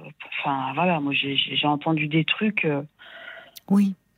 Mais voilà, c'était vraiment pas pour me consoler, au contraire. Hein. Mhm. Enfin, moi, j'ai même dans ma famille, euh, parce que bon, j'ai 50 ans, euh, à me demander presque que j'étais débile de réagir comme ça. Oui. plusieurs fois, on m'a dit, mais enfin, Valérie, t'es plus une enfant, euh, c'était qu'un chien, ça va, quoi. Oui, oui, mais en fait, vous savez, au départ, moi, ça me mettait terriblement en colère. Maintenant, en fait, je les plains, mais pas au sens de pitié. Euh, mm. je, en fait, ils sont plus à plaindre qu'à blâmer parce que ils ne, ils ne connaissent pas. Ils ne connaissent pas la, la richesse euh, oh, d'une telle relation que ah, des ah, enfants peuvent avoir spontanément. On voit des enfants justement ce lien qui peut se créer même avec entre les tout petits et un animal parce mm. que justement ça passe pas par euh, mm. par les mots par euh, il y a quelque chose de l'émotion à l'état brut. Mm. Et, je trouve que les personnes qui, vous voyez, quand elles sont plus à plaindre, pas au sens, euh, c'est pas, c'est pas non, non, j'ai compris. condescendant de ma part. Hein. c'est dommage au fond, je trouve, pour elle qu'elle n'ait pas accès à cette dimension-là de l'existence aussi, du lien qu'on peut créer avec un animal. Ouais, c'est vrai. Mm, mm. Ah oui, parce que moi, ce qu'elle m'a apporté, mais c'est. Oui. C'est, c'est, et c'est vrai que ce que vous avez dit tout à l'heure, à la limite, j'aimerais retenir que tous les merveilleux moments que j'ai passés avec elle que ce jour-là où elle est morte sous mes yeux, en fait. Mais c'est très c'est très traumatisant parce que comme vous dites, il y a euh, vous c'est vous vous l'avez vu euh, mourir sous vos yeux et vous vous en sentez responsable. Parce que vous voyez, quand vous me dites je refais le film, euh, j'aurais dû l'attacher, mais votre petite chienne, en fait, vous dites au fond, vous ne vouliez pas l'attacher, elle, vous la vouliez libre aussi. Ouais, vous elle vous suivait, je comprends ça, parce que moi j'ai eu beaucoup des chiens aussi qui s'en laissent. Mm. Maintenant j'en ai une qui est aveugle, donc c'est plus possible. Enfin, elle est aveugle depuis très longtemps. Et j'ai mm. dû me résoudre à l'attacher, mais moi, je les aimais libres, mes animaux. Mm. Et donc, voilà, vous l'avez voulu euh, aussi libre, et, et, c'est aussi pour ça. Et elle était heureuse comme ça, et elle vous suivait. Et malheureusement, il y a eu ce jour fatal où, bon, voilà, il y a une voiture qui est arrivée, c'est toujours pareil, euh, être là au mauvais endroit, au mauvais moment. Mais, euh, mais en fait, ce il faut se, à chacun, vous et votre mari, voyez, vous, vous ne vivez pas le deuil de la même façon. Oui. En même temps, je comprends aussi ce que vous dit votre mari parce que euh, quand on a souffert, je vais faire un parallèle avec euh, parfois justement, euh, vous savez, l'attachement que l'on éprouve. Alors ça va faire hurler des gens qui justement ne comprennent, ne comprennent pas, mais je le dis quand même, l'attachement que l'on éprouve pour un animal n'est pas si différent de l'attachement que l'on éprouve pour un être humain. Ah mais carrément, je suis d'accord avec vous. Et, euh, et, et, dans, alors je vais faire un parallèle avec les relations amoureuses. On peut sortir d'une relation euh, très abîmée, très meurtrie, très très déçue, très blessée, et au point de dire ça fait tellement mal, dire plus jamais au fond. Il y a quelque chose qui se verrouille, je plus jamais, je veux plus ressouffrir mm. comme ça. Et finalement, eh bien, il y a quelque chose de cet ordre-là. Et en même temps, finalement, euh, on est de passage sur cette terre, et si on y réfléchit bien, qu'est-ce qui a du sens si ce n'est qu'il y ait euh, un peu d'amour autour de nous dans nos relations? Alors que l'amour, il prend plein de formes. Il, bah, du lien avec un animal, du lien de l'état amoureux, de l'amour que l'on a pour ses enfants, de l'amour que l'on a pour ses amis. Mais au fond, cette vie-là, s'il n'y avait pas de l'amour, s'il n'y avait pas un peu mm. d'amour, qu'est-ce qu'elle vaudrait? Je sais pas. Ouais, pas grand-chose, ouais. Mm. Enfin, ouais, faux. voyez, au fond, c'est... Oui, oui, oui, oui, non, non, mais... Qu'est-ce qui reste au fond? Qu'est-ce qui demeure? Ça, et c'est ce qui donne du sens aussi. Et hum, au fond, euh, ça serait une autre histoire, mais c'est dommage de se priver à nouveau de pouvoir euh, vivre cela. Mm. Ouais. Alors après, il y a un temps, voyez, il y a un temps euh, propre à chacun. Oui, mais après, voilà, là, ça fait quand même deux ans. Mm. il me dit, enfin, mon mari trouve que, enfin, pour lui, parce qu'on ne ressent pas les mêmes choses, il me dit voilà, ça fait deux ans, je comprends. Lui, se sent prêt. Ouais. Il aimerait avoir, euh, oui, un autre. Euh, Et en plus, il aimerait prendre la même race de chien. Ah, Donc, euh, en plus, comme je l'avais dit, j'ai dit même si un jour je me sentirais prête et que je serais, voilà, euh, mais, mais, mais, pas du tout, parce que j'ai, enfin, comment Je vous comprends. Prendre, il, y a ah des, il y, a des personnes qui prennent toujours la même race. Moi, je, ah je sais au contraire, justement, pour pas que ça soit une demi-place. Enfin, je trouve qu'il y a le temps de. On ne remplace pas parce qu'on ne remplace pas. Mais justement, pour que il ait, euh, il ait une pleine place dans votre vie, dans votre cœur, il est à nouveau, il faut qu'il soit, enfin, elle, elle, elle, doit être impériale cette place, c'est différente, et donc prendre mm. le même, c'est, ça sera pas le même. Non. Non, voilà, et je trouve que le, le, risque de la comparaison est trop, est trop dur. Ça peut être cruel pour soi-même et même pour l'animal. Mm. Mm. Mais c'est vrai que j'ai remarqué, il y a des gens qui reprennent tout le temps la même. C'est vrai. C'est vrai. Bah, parce que c'est lié justement. Il y a un attachement. Ils ont développé, donc après ils l'associent à la race. Mm. Moi, je vous comprends. Je sais que non. Au contraire, ça me semblerait insupportable. Ouais, non, non. C'est à chaque fois une, une rencontre. Ou c'est parfois un animal qui, qui euh, pour les chats, il y a ça qui peut qui surgit mm. dans votre vie. C'est lui qui s'invite parfois mm. aussi. Mm. Quand on dans une maison, vous voyez, c'est on peut recueillir un hein. animal. Ou ou aussi quand on regarde euh, euh, il y a cette émission là sur euh, animaux sur sur la 8 oui, quand vous voyez oui j'adore moi quand je j'adore quand j'aime pas quand ils viennent qu'ils nous mettent quelques abandons. Mais quand je vois les qui repartent les chats les chiens avec ah, dans des familles je me dis larmes. ah moi aussi. Et je dis ils ont trouvé une chouette famille c'est chouette. ah oui moi je suis alors très fleur bleue très bon public.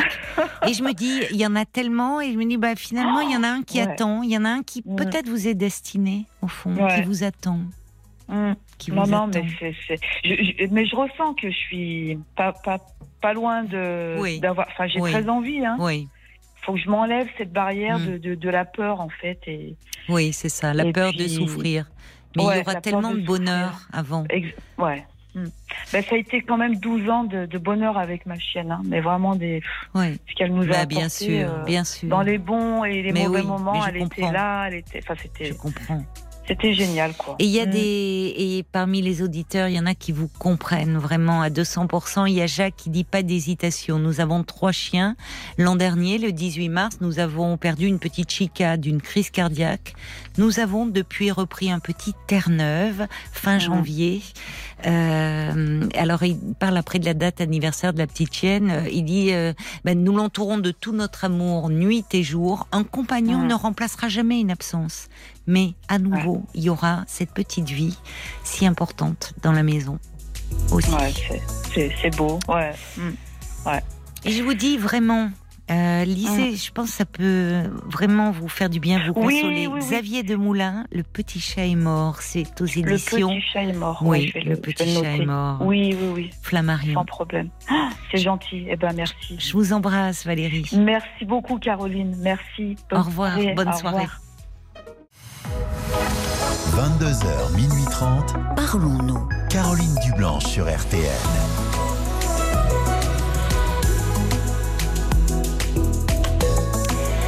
Parlons-nous chaque soir de 22h à minuit et demi. L'antenne de RTL est à vous au 09 69 39 10 11.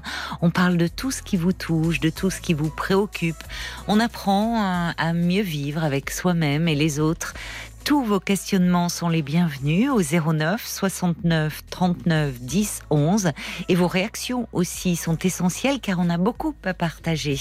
Alors à tout moment, vous pouvez nous écrire, nous envoyer un petit SMS en le commençant par les trois lettres RTL, puis vous l'envoyez au 64 900 35 centimes par message. Vous pouvez également nous laisser euh, vos commentaires sur la page Facebook de l'émission RTL parlons-nous. Il y a beaucoup de, réactions qui arrivent aussi suite au, témoignage de Valérie qui disait que bah, elle a perdu euh, une petite chienne euh, il y a deux ans, qu'elle avait euh, depuis 12 ans, et ils n'en sont pas finalement, ils sont pas dans le même état d'esprit. son mari aimerait pouvoir reprendre un chien. Valérie a, peur de souffrir, de s'attacher, de souffrir à nouveau.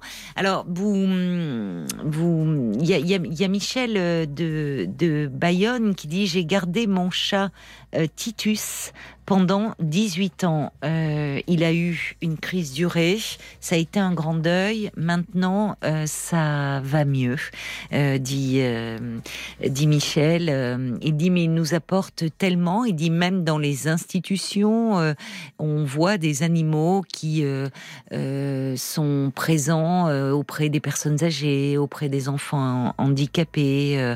Et, et Michel dit le ronronnement d'un chat nous apaise tellement. Oui, ça console, c'est vrai, de bien des, de bien des chagrins.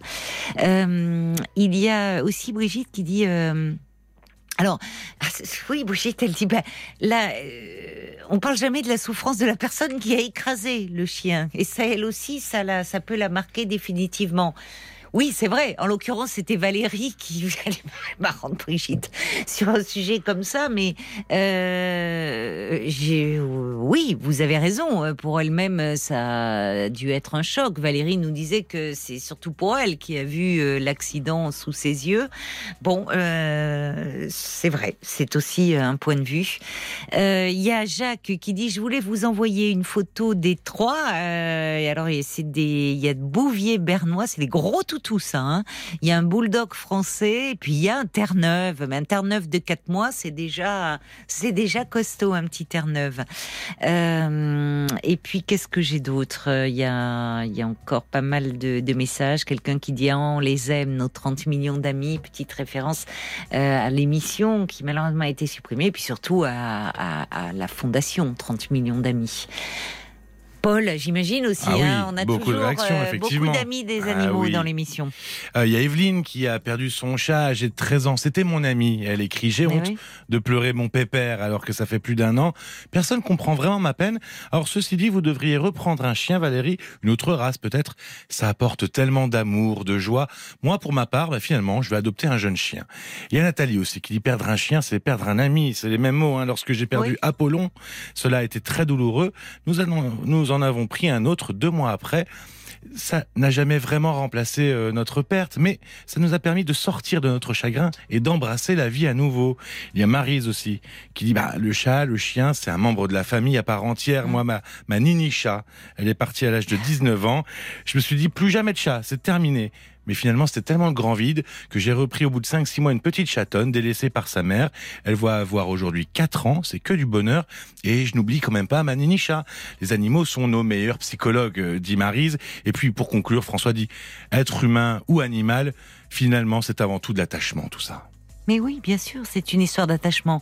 Et, je trouve que euh, nous, ils, nous, ils nous permettent, euh, avec eux, on peut se laisser aller à la tendresse. Enfin, euh, on a du mal, hein, euh, parfois, enfin, certaines personnes plus que d'autres, euh, à l'exprimer. Avec eux, c'est simple. Voilà, et, et, ça fait du bien aussi de pouvoir laisser s'exprimer cet élan-là où vous retrouvez plus de 100 tubes RTL des années 70 à aujourd'hui avec toutes vos chansons préférées. RTL. RTL. Jusqu'à minuit 30, parlons-nous. Caroline Dublanche sur RTL. Avant d'accueillir euh, Hélène, je voulais vous faire part encore de, quelques messages qui sont arrivés euh, pendant, pendant la chanson euh, de Michel Polnareff, encore au sujet des animaux. Il y a Jacques qui nous dit qu'il y a une très belle chanson de Serge Reggiani, j'adore Serge Reggiani, L'absence, dans laquelle il dit nos mains se retrouvaient sur le dos de velours d'un chien qui nous aimait. C'est joli. Euh, il y a également Jo. Elle dit ben nous nous avons un chat au travail. Elle s'appelle Coca et c'est notre Terra ronron pi. Terra, thérapie ronron. Je sais pas, j'ai inversé les syllabes. Quand nous sommes fatigués, dit Jo. Ah ben, où est-ce que vous travaillez, Jo? Parce que moi, j'ai vu justement un article passer, euh, un chat dans un commissariat. Euh, ils avaient euh, ils avaient été euh, enfin traumatisés par de la maltraitance sur un animal. Ils avaient voulu adopter le chat. Malheureusement, ça n'avait pas été possible. Mais ils s'étaient dit et si on prenait un chat dans le commissariat? Donc ils ont c'était un chat à l'adoption et qui avait trouvé refuge dans les locaux de la police scientifique. C'est drôle, c'est vraiment son endroit de prédilection. Mais depuis, elle a investi un peu plus les lieux, donc elle se balade et il disait que notamment, eh bien, ça, ça faisait beaucoup de bien aux gens qui venaient, euh, euh, aux victimes, souvent euh, dans des auditions. Enfin, il disait que les gens s'apaisaient, se détendaient, le chat venait passer entre leurs jambes. Ils ont un pouvoir de consolation extraordinaire, vraiment extraordinaire. Euh, ah, bah Jo, elle travaille dans un atelier de maroquinerie. Merci. Euh, donc, vous avez euh, Coca qui, euh, qui fait partie de l'atelier. C'est chouette. Je trouve qu'on devrait davantage accepter les animaux comme ça. Ça, ça améliorerait considérablement, je suis sûre, les relations au travail. Bonsoir Hélène. Bonsoir. Bonsoir. Vous avez une voix toute fraîche. Et bienvenue. Merci. Alors Hélène, on va pas parler d'animaux avec vous, on va parler de bébés. Oui, c'est ça. J'avais envie d'aborder ce, ce, sujet qui est un sujet euh, plutôt léger. Du coup, euh, voilà. Mm. Parce que dans ma situation, c'est pas c'est pas un, un, un, problème très très important, mais ça me questionne euh, pas mal en ce moment. Bah oui, si c'est important comme euh, sujet, oui, oui, j'imagine, oui. ce questionnement. Vrai que ce que je disais à Paul, c'est que voilà, je, vous avez aussi parlé de PMA ces derniers temps et je voudrais pas du tout euh, euh, heurter ou voilà, parce que moi, mon questionnement, il est plutôt sur euh, augmenter ou pas la fratrie. D'accord, vous avez déjà chance, des enfants. Voilà. Oh ben c'est très Exactement. délicat. C'est votre Donc, entrée en matière euh, ré, révèle beaucoup de délicatesse, Hélène. C'est gentil. Oui, c'est vrai bah qu'on oui, a eu une oui. jeune femme qui est dans un parcours de PMA là et on, on, lui souhaite de, de tout cœur qu'elle puisse concrétiser Bien ce sûr. projet. Oui. Et on en a eu d'autres d'ailleurs. Il y a plusieurs comme ça que j'ai en tête et qui sont dans ce parcours qui est compliqué et on espère que ça va aboutir. Tout à fait. Et moi, du coup, c'est vrai que j'ai cette chance de voilà de d'avoir un questionnement euh, bon qui qui est pas euh, primordial absolument, mais qui me j'ai du mal à, à savoir comment euh, trouver mes réponses en fait. Voilà. D'accord. Donc je me suis dit tiens, je vais vous appeler. Ben, vous avez bien fait. Alors quand vous dites agrandir la famille, donc c'est-à-dire que la famille, elle se compose de il y a combien Vous avez combien d'enfants? Alors on a deux on a deux enfants euh, en bas âge. D'accord. Ils ont quel âge? Deux et trois ans. Ah oui, oulala, euh, d'affilée là, un an euh, oui. d'écart. Voilà. D'accord. Et vous seriez prête à vous relancer dans un euh, avec un troisième bébé? Bah, c'est toute la question. C'est-à-dire que effectivement, euh, on s'était toujours euh, projeté sur l'idée d'avoir plutôt euh, une grande famille, trois, oui. quatre enfants. Oui. Euh, et puis c'est vrai qu'il y a la réalité. Hein, vous en parliez euh, dernièrement aussi dans l'émission, la fatigue, la voilà, le, le, les oui. difficultés d'éduquer. Ça a de... dû être dense là, ces, ces trois ans là pour vous, Hélène. Mais... Ça a été dense avec le, la crise sanitaire en plus. C'est ah, vrai que oui. ça n'a pas forcément. Euh, ah oui. Vous étiez en télétravail? Euh, bah, moi, j'étais en congé maternité surtout. Ah ben oui, le... bien sûr, puisque ben oui, ben oui, vous en avez un qui a deux ans là. Donc, oui. Euh, donc en fait, quand votre deuxième est né, le premier n'avait qu'un an, donc il commence à marcher. Oui. C'est ça. Oh là là, oui. Et on a été confinés.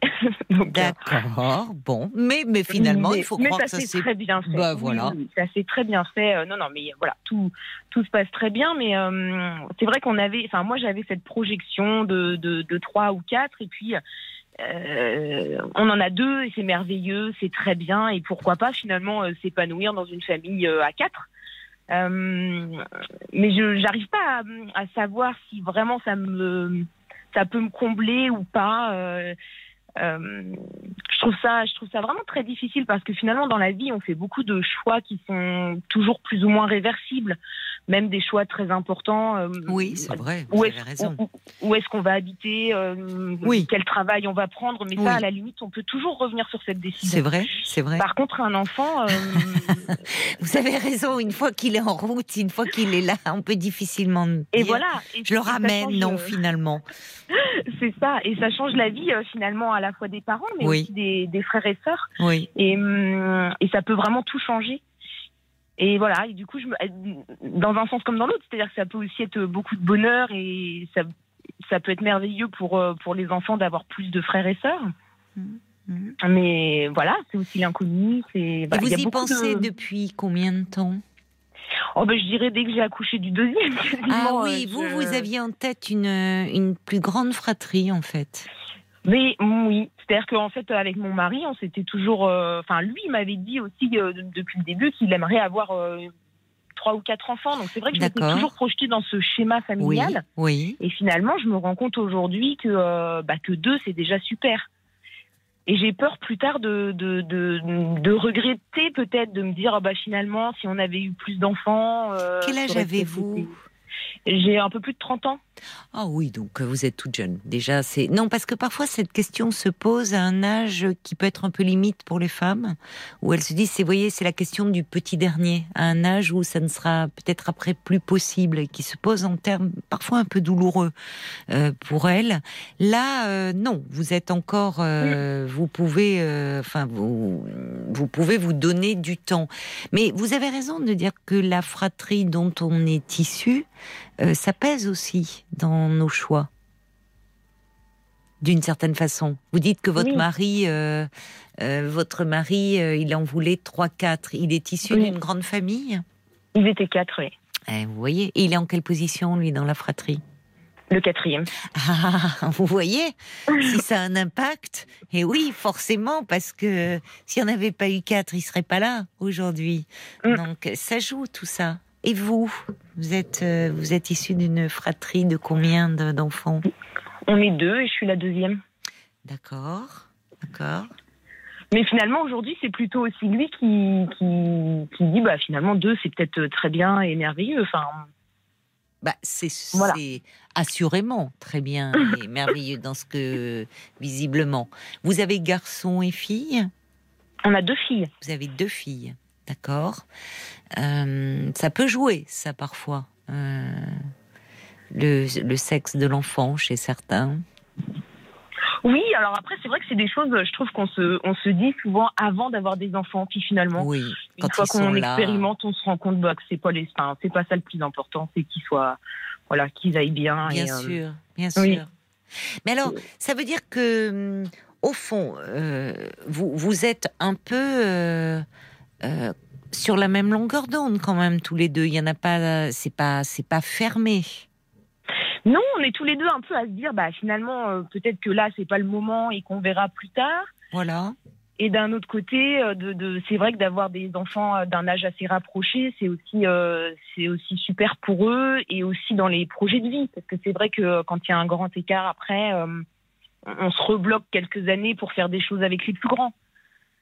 Oui, c'est tout ça en fait. Moi, je me peut-être que j'analyse un peu trop et je me pose non, trop non, de non, questions, non, non, non, non, non, bah, c'est normal de se poser des questions dans un face à une décision qui qui implique euh, toute une vie.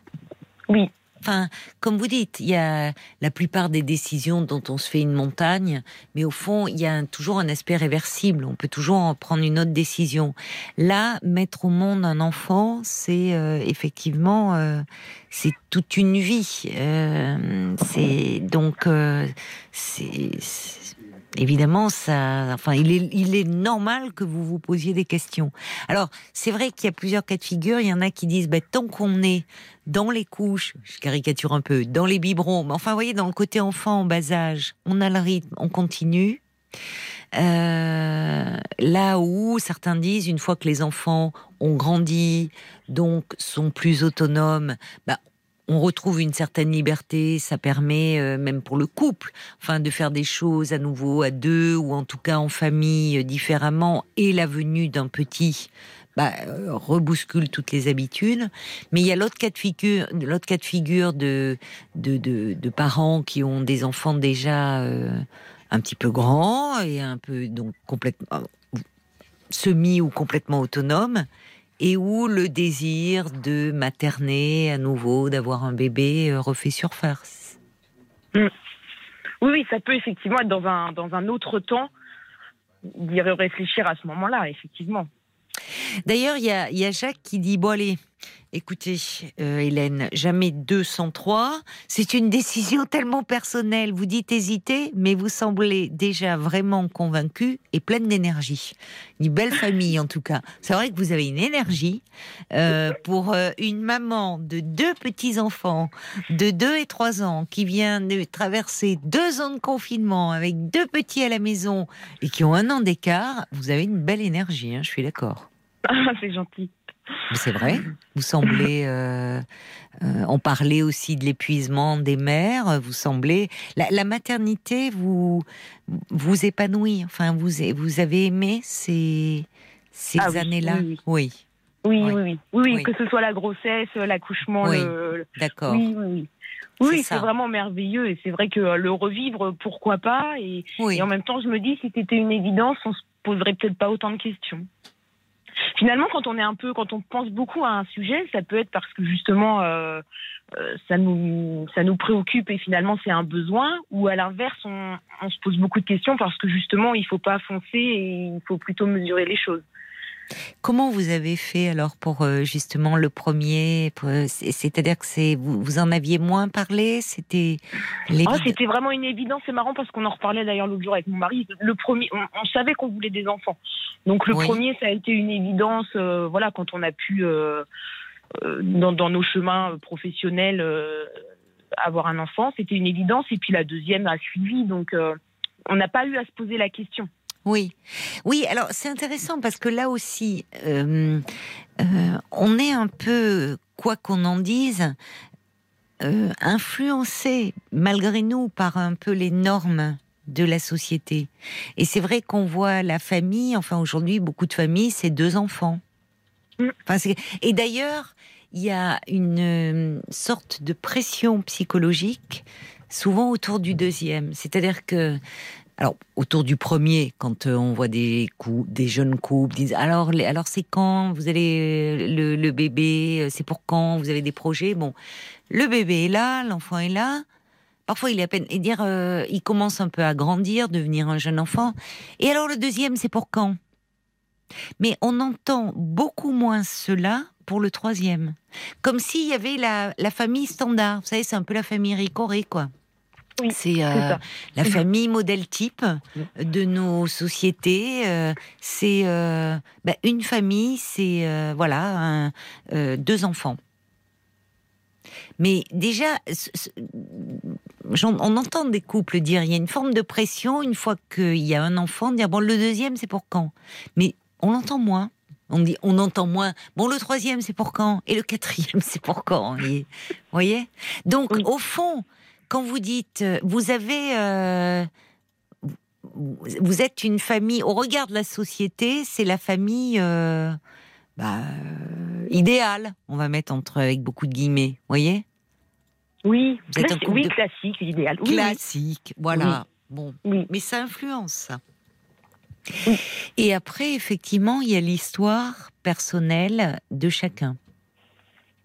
Et la famille dans laquelle on a grandi, la fratrie, ça joue. Alors, si on a grandi au sein d'une grande fratrie où il y avait finalement, on a aimé ces échanges, cette, cette complicité. Alors, tout n'est jamais tout rose. Hein. Il peut y avoir évidemment par moments, euh, bah, on en parlait de la jalousie, de la rivalité, mais, mais quand même, cette ambiance de, de grande fratrie avec parfois les, les vacances d'été avec les cousins. Enfin, vous voyez, c'est une atmosphère comme ça qu'on a envie de prolonger à l'inverse, on voit parfois des personnes issues de grandes fratries qui, eux, euh, justement, ont eu du mal un peu à trouver leur place et qui, quand ils deviennent parents, n'en veulent qu'un parfois.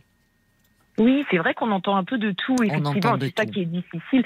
Et, moi d'ailleurs, c'est rigolo parce qu'une des, une des raisons pour laquelle je, je, me dis ça doit vraiment être chouette d'avoir beaucoup d'enfants, c'est aussi pour. Euh, alors là, ça peut paraître euh, très égoïste, mais je pense pas que ce soit vraiment dans ce sens-là. Je sais pas si je vais réussir à l'exprimer, mais euh, je me dis plus tard, quand on, ces enfants sont grands, oui. d'avoir d'avoir plusieurs enfants, du coup potentiellement plusieurs familles avec des petits enfants, etc. Ça doit avoir quelque chose de, de très agréable. Hmm. oui, l'idée de. Non, non, mais l'idée. Oui, oui, mais mais mais c'est normal que vous vous projetiez parce qu'effectivement, avec un enfant, euh, euh, c'est intéressant d'en parler justement avec cette jeune femme qui était dans son parcours de de PMA et et on, ah, je lui disais qu'un enfant, euh, avant d'être là d'être même conçu, il existe déjà dans le désir de ses parents. Et on l'entend là. Finalement, euh, dans vos projections, il y a euh, ben, l'idée de la grande famille, des réunions familiales, parfois de la maison familiale, des vacances d'été où les cousins cousines se réunissent. Bon, ça veut dire qu'au fond, vous euh, vous avez une image euh, globalement assez positive de la famille, Hélène. Enfin, de votre vous. Oui, oui, en tout cas, oui, le, de, oui, dans l'idée qu'on peut s'en faire si tout se passe bien, effectivement, ça peut être. Euh, on peut se dire, plus on est nombreux, plus plus on peut faire de choses, plus on peut euh, être ensemble. Vous mm. avez, vous, ça, euh, des vécus, des souvenirs là-dessus? Vous avez des cousins, des cousines, où vous vous retrouviez pour les vacances? Enfin, il y avait des. Pas du tout, du tout, du tout. Pas du tout. Non. Non. Non, non, c'est pour ça que c'est peut-être un peu idéalisé, parce que je n'ai pas connu. Oui, mais on a tous une famille idéale dans la tête. Tous, quelle que soit la famille que l'on a. Et alors parfois il y a une, il y a une correspondance, et puis parfois il y a une, il y a une discordance, on va dire. Et on le voit, ça, notamment la, la, thématique de la famille, elle revient au premier plan. Moi, je sais, dans l'émission, au moment des fêtes de fin d'année, qu'est-ce qu'on parle de la famille à ce moment-là? Parce que c'est les réunions familiales.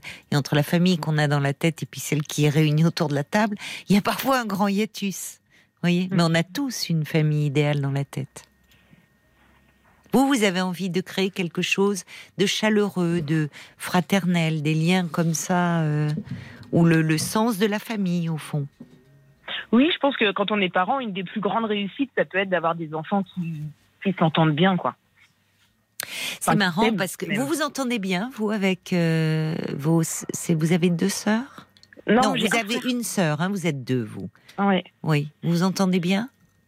Euh, Il n'y a, pas de lien plus, plus fort que ça, oui. Enfin, il n'y a pas de. C'est assez neutre. C'est assez neutre. Elle a des enfants, elle, de son côté?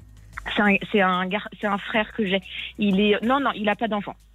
Pourquoi je vous vois avec une sœur, moi? Parce que je vous ai dit que j'avais deux filles, peut-être. Oui, c'est peut-être pour ça, effectivement. Je vous vois, oui, oui, c'est ça. Il y a deux petites filles, là. D'accord, oui, il n'a pas encore d'enfants. D'accord. Euh, c'est marrant parce que j'ai des, messages qui arrivent pour vous et beaucoup de gens soulignent votre belle énergie. Elle dit franchement, quand j'entends l'énergie qu'a Hélène, ça veut dire oui. Euh, il y a, y a quelqu'un qui dit non sans humour. Il faudrait peut-être poser la question aux grands-parents. c'est pas signé, mais je me dis que ça, c'est certainement euh, un grand-père ou une grand-mère qui nous envoie ce message. Parce que quand vous dites les grandes réunions familiales, dire ben oui, mais c'est les grands-parents qui vont récolter pour leur plus grand bonheur, mais il faut être en forme aussi pour accueillir tous les petits loups. Euh, il y, a, y a Sarah qui dit j'ai deux enfants. Euh, j'en voulais, euh, j'en voulais un troisième et pas mon mari. Aujourd'hui j'ai cinq petits enfants. Je suis satisfaite d'en être restée à deux. Ça fait beaucoup d'anniversaires à fêter et puis comme ça j'ai aussi du temps pour moi. il y a, il y a quelqu'un qui dit deux deux enfants, vous avez raison Hélène, c'est déjà merveilleux. Mais un enfant, c'est toujours merveilleux. Alors un troisième, bah, ça sera du bonheur. N'hésitez pas, euh, les grandes sœurs seront euh, ravies. Ça, faut pas, on demande pas, on dit ça euh, pas forcément. Hein, on ne demande pas aux enfants, c'est pas eux de décider sur ces questions-là. Beaucoup de réactions hein, aussi, je crois, sur Facebook, Paul. Exactement. La première question de Nathalie, c'est bon, avoir des enfants, c'est pas anodin. Nous en avons deux, mais est-ce que vous êtes sûr que c'est pas forcément le fait de vivre une autre grossesse euh, qui euh, que vous aimeriez avoir plutôt que d'avoir un enfant? C'est la question de Nathalie. Il y a Nani Prune qui dit bah moi j'ai eu trois enfants en trois ans, les 20 premières années c'est sportif, après ça va mieux. Les 20 premières années. C'est long quand même. C'est pas mal. Il y a Jean-Julien qui dit, ben, comme vous, nous avons hésité lorsque nous avions deux enfants. Nous en avons fait un troisième qui a été très bien accueilli par la fratrie. Du coup, on en a fait un quatrième. Ce soir, ils étaient tous à la maison, revenant de province où ils suivent des études. Quelle soirée magique, ils s'entendent tous bien, face ici et rire toute la soirée. Tout ce dont vous rêviez finalement. Bon, c'était un peu plus dur, il faut l'avouer, euh, quand ils étaient plus petits. il y a Claire aussi qui dit, bah chez nous la troisième est arrivée sur stérilet, donc on n'a pas trop réfléchi. Et cinq ans après, une quatrième. Et finalement. Toujours euh, sous stérilet. Ah, bah, je sais pas, l'histoire ne nous le dit pas, mais euh, à 60 ans, je suis heureuse de les avoir eus jeunes, entre 20 et, 29 ans. Et puis François, qui va conclure toutes mes prises de parole ce soir, dit Mais vous semblez tellement désireuse, pourquoi hésiter? Oui, moi je crois que dans, enfin, c'est, euh, ils sont clairvoyants les auditeurs. Je trouve que dans la façon dont vous en parlez, il y a, y a quelque part, euh, c'est en gestation, hein, si j'ose dire, dans votre questionnement. Hmm. vous n'en avez pas conscience, mais ça transparaît, je trouve. D'accord. Bah écoutez, voyez, j'ai bien fait de vous appeler. Ça transparaît dans, dans vos propos. Oui. On sent qu'il y a quelque chose de, vous dites, vous aimez euh, la grossesse, vous aimez après vous occuper de bébé. Il y a, il y a quelque chose qui, euh, chez vous, il y a quelque chose d'une maternité épanouie, enfin épanouissante, et avec beaucoup de, de, de projection autour. Euh. C'est vrai que c'est chouette d'ailleurs. Moi, je, je, reconnais, je suis un peu. Euh, j'aime bien quand je vois passer, je vois des familles comme ça. On est, il y a une, forme un peu de fascination. C'est pas étonnant d'ailleurs s'il y a beaucoup d'émissions sur les familles nombreuses ou parce que, enfin moi, ça me rappelle quand j'étais petite justement, j'adorais les Barba Papa. Vous savez les, les dessins, les les trucs à manger. Le livre ah Barba Papa. ah, j'adorais. Bah, parce que justement, c'est la famille, ils ont tous un truc, tous, euh, tous une spécificité. Et moi, je rêvais comme ça, vous voyez, d'être dans une grande famille. Après, bon, bah voilà. Mais le, le, comme vous, maison de vacances, les retrouvailles. Mais bon, encore une fois, euh, euh, il y a la famille idéale et puis parfois c'est jusque là ça se passe bien. Vous dites avec deux c'est merveilleux. Il y a beaucoup d'auditeurs qui disent si c'est merveilleux à deux, ça le sera aussi avec trois enfants. Vu la façon dont vous nous en parlez. Et vous avez un peu le temps. Ah merci Marc, j'adore. Ah, je vais pleurer. J'adore. ah oui, ça c'est vraiment, ça voilà, en mangeant des carambars, c'est toute mon enfance. La, famille Barba. Il vous leur lisez pas l'histoire des Barba Papa à vos petites filles? Ah, mais si, c'est toujours, euh, c'est toujours d'actualité. Hein. Mais oui, mais moi ah j'offre euh, à mes à mes amis autour de moi quand il y a des petits enfants, j'ouvre euh, j'offre toujours des livres sur la famille Barba Papa. Mm. Barba Belle. Ben, ça plaît toujours autant. Oui, ça plaît toujours. Bon, bah écoutez, on... vous avez encore un peu le temps devant vous, mais en tout cas, euh, moi je trouve qu'il y a déjà un, embryon de réponse dans vos questionnements, ma chère Hélène. Eh bien, très bien. Écoutez, merci beaucoup d'avoir pris le temps de, de, m'aiguiller un petit peu sur cette question. Bah, c'était un plaisir. C'était un plaisir. Je vous embrasse. Au revoir. Oui, merci. Bonne soirée à tout le monde. Au revoir, Au revoir. Parler euh, de l'enfance euh, à l'instant euh, avec Hélène et ben voilà, c'était le moment de, de, passer cette magnifique chanson d'Orelsan, La Quête, qui est le nouvel extrait de l'album Civilisation d'Orelsan et un des plus gros succès français de ces derniers mois, un véritable coup de cœur. Elle est très belle avec cette petite musique qui vraiment ressemble à une comptine pour enfants. Superbe. Jusqu'à minuit 30, parlons-nous. Caroline Dublanche sur RTL. Alors il y avait, euh, on parlait du désir d'enfant, de, de, l'enfant, du bonheur. Brigitte, elle dit oh bonheur, bonheur, c'est vite dit. Hein. Pourtant moi je suis mémé, hein, et même arrière mémé, dit Brigitte. Donc elle connaît bien euh, les, les enfants. Euh, il y a l'homme au camélia qui dit mais la question d'Hélène est une fausse question. En fait, on lui confirme seulement son désir. Oui, vraiment, vous avez tous été très nombreux à entendre qu'il y avait son désir qui s'exprimait euh, d'enfant. Mais parfois, c'est bien de se l'entendre dire comme ça. Elle avait peut-être besoin pour être confortée dans ce désir-là, euh, Hélène. Bonsoir Jocelyne. Bonsoir Caroline. Bonsoir et bienvenue sur l'antenne mmh. d'RTL. Merci beaucoup. Euh, oui, alors bon, je viens de parler un petit peu avec Paul qui m'a briefé sur le déroulé. Euh, donc là, moi, je viens de vous parler de, bah, du décès de mon frère, euh, mon petit frère, oui. qui remonte à ben, un an. Ah oui, c'est récent. Oui, c'est récent. C'était en février 2021. Oui, oui. Et c'est arrivé ben, d'une manière tout à fait soudaine, donc complètement inattendue.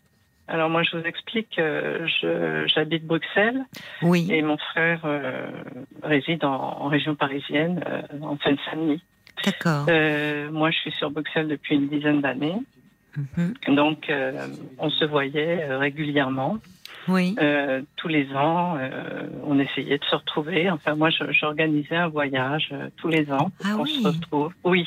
Ah, c'est une belle idée, ça. Hein. Vous partiez, euh, alors, mais en famille ou tous les deux? Non, tous les deux. Tous, les, deux, parce que mon frère est, célibataire. Bon, moi, je suis mariée avec enfant, mais je me réservais toujours euh, une petite semaine euh, quand il euh, quand il avait ses vacances euh, pour partir ensemble. Mais ça reflète vraiment la, la, relation, l'intimité qu'il y avait entre oui, vous. Oui, c'est ça, parce que bon, enfin, on n'est pas tout jeune. Hein, moi, j'ai 63 ans. oui. Mais je faisais ça depuis une dizaine d'années pour voilà, parce que j'étais pas souvent sur sur Paris, la région parisienne, donc.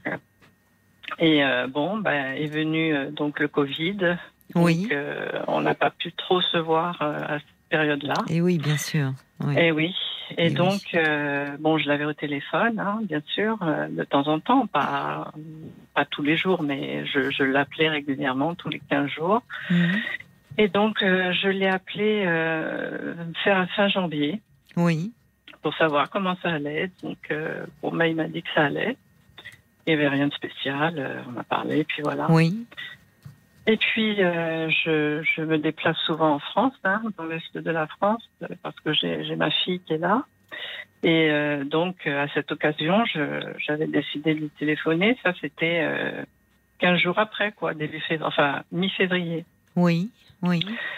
Et euh, bon, je l'appelle et ça ne, ça ne décroche pas. Bon, je dis bon, bah peut-être qu'il est occupé, qu'il est au travail, mais c'était pas dans ses habitudes. En fait, s'il décrochait pas, il me rappelait par la suite. Oui.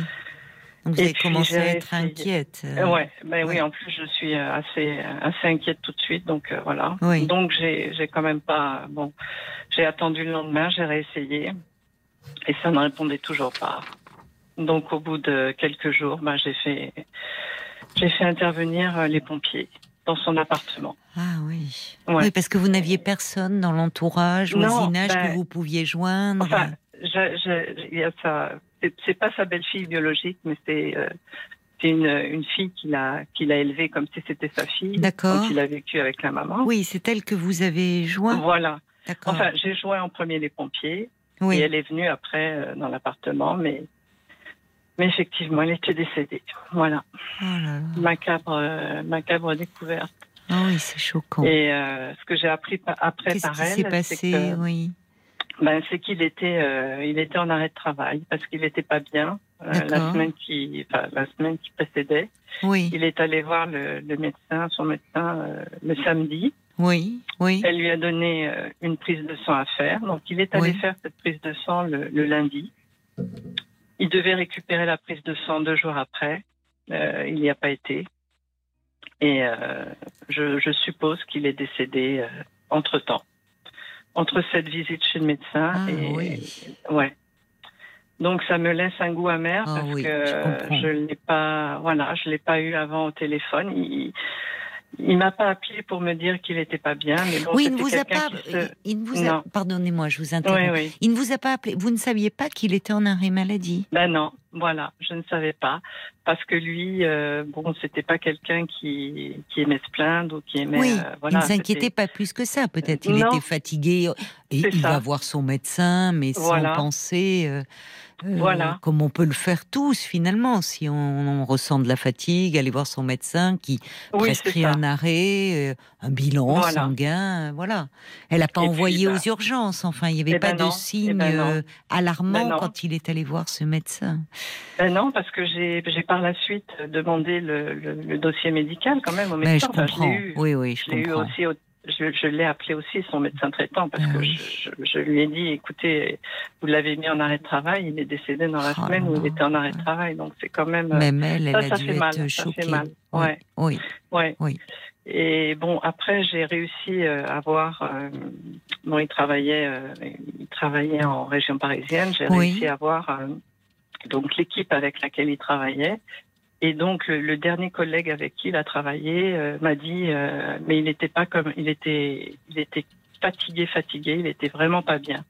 Et le collègue lui avait dit, écoute, euh, va voir ton médecin et si ça va pas, va à l'hôpital. Mais bon, il est allé voir le médecin, mais il n'est pas allé à l'hôpital. Et peut-être que, alors bon, il est marqué sur le sur le l'acte de décès qu'il a fait un arrêt cardio-respiratoire. Donc ça veut dire, euh, ça enfin ça veut dire beaucoup, ça veut pas dire grand chose quoi en fait. Non. Mais euh, enfin, ça veut dire quand même qu'il y avait. Euh, ouais, qu'il a fait quelque chose de de foudroyant. Oui, oui, certainement. Ce qui, pour lui, ne s'est pas forcément bah, vu partir. Ben, voilà, c'est ça. C'est ce que je disais à Paul aussi, c'est que la, sa petite, euh, sa petite belle-fille, enfin bon, j'appelle. Euh, qui était sur place, oui, avec les pompiers. Qui était sur place, voilà, m'a dit qu'il était en fait allongé dans son lit. Donc euh, voilà, il n'avait pas, il n'a pas été retrouvé. oui, tombant, enfin dans oui dans, dans, une pièce allongé par terre ou essayant d'attraper quelque chose qui est dans dans votre chagrin, ce qui est réconfortant, de savoir que finalement il pouvait, enfin il était dans son lit, euh, et, qu'il a pu lui ne pas se voir partir. Oui, peut-être, oui. Sauf que quand même, il n'était pas bien du tout et que. Oui, il était fatigué, mais. Ouais, il était bah fatigué. oui, le pauvre, euh, oui, il était. il n'avait plus d'appétit. C'est un des derniers messages que j'ai vu aussi qu'il avait envoyé donc à, à sa petite belle-fille en disant euh, Je suis fatiguée, j'ai plus d'appétit. Euh, il, avait quel âge euh? Ben, il, allait, il, il avait que 56 ans. Il allait avoir 57 ans quatre mois après. Quoi. Mais c'est très jeune. C'est très, oui, très jeune. Oui, oui, et, ça, et c'est ce que je disais à Paul c'est que j'ai. Mon, ça m'a rappelé mon, la, le décès de mon papa aussi. Ah oui? Qui lui est décédé à 54 ans, donc très jeune aussi. Ah oui. Mais euh, d'une mort tout à fait différente, c'est-à-dire que mon, mon, papa avait un cancer et, et que là, là, ça n'a pas été soudain. Là, euh, je l'ai vu euh, se dégrader, je l'ai vu souffrir, souffrir pendant un an et demi. Et à son décès, si vous voulez, je m'étais dit, ben, ça il est parti, il est mieux. Je comprends. Oui, comme Vous la... Voyez la différence entre. Oui, ah, complètement. Ouais. même si, oui, bien sûr, parce qu'il y a des. On parlait d'ailleurs avant de parler, on ne disait pas cancer, on disait il est mort d'une, il est décédé des suites d'une longue maladie. et, et c'est vrai qu'il y a, il y, a, il y a, un tel épuisement, il y a des choses tellement, ah c'est tellement difficile les, les, maladies. Enfin, il y a la, personne qui, qui est tellement euh, où peut il y, a, il y, a, de la douleur, il y a de, de l'épuisement, et, et, finalement parfois c'est une délivrance. On parle de ah ce terme, c'est-à-dire au fond, il ne souffre plus. Et d'ailleurs, on voit même sur les visages, euh, mhm. qui, euh, des visages évidemment euh, crispés, tourmentés par la douleur physique et morale, par aussi parfois, qui retrouvent un aspect très apaisé, une douceur, enfin, où on les retrouve. On les retrouve. C'est tout à fait ce que, ce que j'ai ressenti quand il est parti. bon, moi, j'avais j'avais 30 ans à l'époque et et ça m'avait marqué. jeune pour perdre ah, votre père euh, bien jeune aussi. Oui, c'est ça. C'était très jeune. Euh, je l'ai vu souffrir pendant deux ans, donc euh, ça. Mais euh, j'ai vu qu'il était apaisé. Bon, après mon frère, je l'ai vu aussi, mais. Est-ce que vous avez pu le voir? au funérarium Bah oui, je l'ai vu qu'au funérarium, parce que le temps que je me déplace, bon, le corps avait déjà été transporté. Et oui, oui, oui. Et c'est bon, c'est c'est différent, quoi. C'est pas c'est pas pareil, quoi. Mais euh, ce qui est difficile, c'est de ne pas l'avoir eu avant, quoi. Vous l'aviez eu combien de temps finalement bah, auparavant? Une, quinzaine, de, jours. Et oui, et à ce moment-là, il n'avait pas évoqué son état de fatigue, enfin. Ben non, pas du tout. C'est venu brutalement. il y a quelque chose qui se préparait, malheureusement, ben, mais qui n'avait pas des signes cliniques euh, ben suffisamment présents pour l'envoyer aux urgences. Non, c'est ça. C'est que c'est venu euh, très très soudainement, quoi, puisque je vous dis, son collègue m'a dit euh, la dernière fois, enfin quand, quand, il a travaillé avec, je l'avais jamais vu comme ça avant. Il était fatigué, il se déplaçait comme un petit vieux. Il, il, souffrait, enfin, enfin, il n'était pas bien. oui, bien du oui, oui. Mais bon.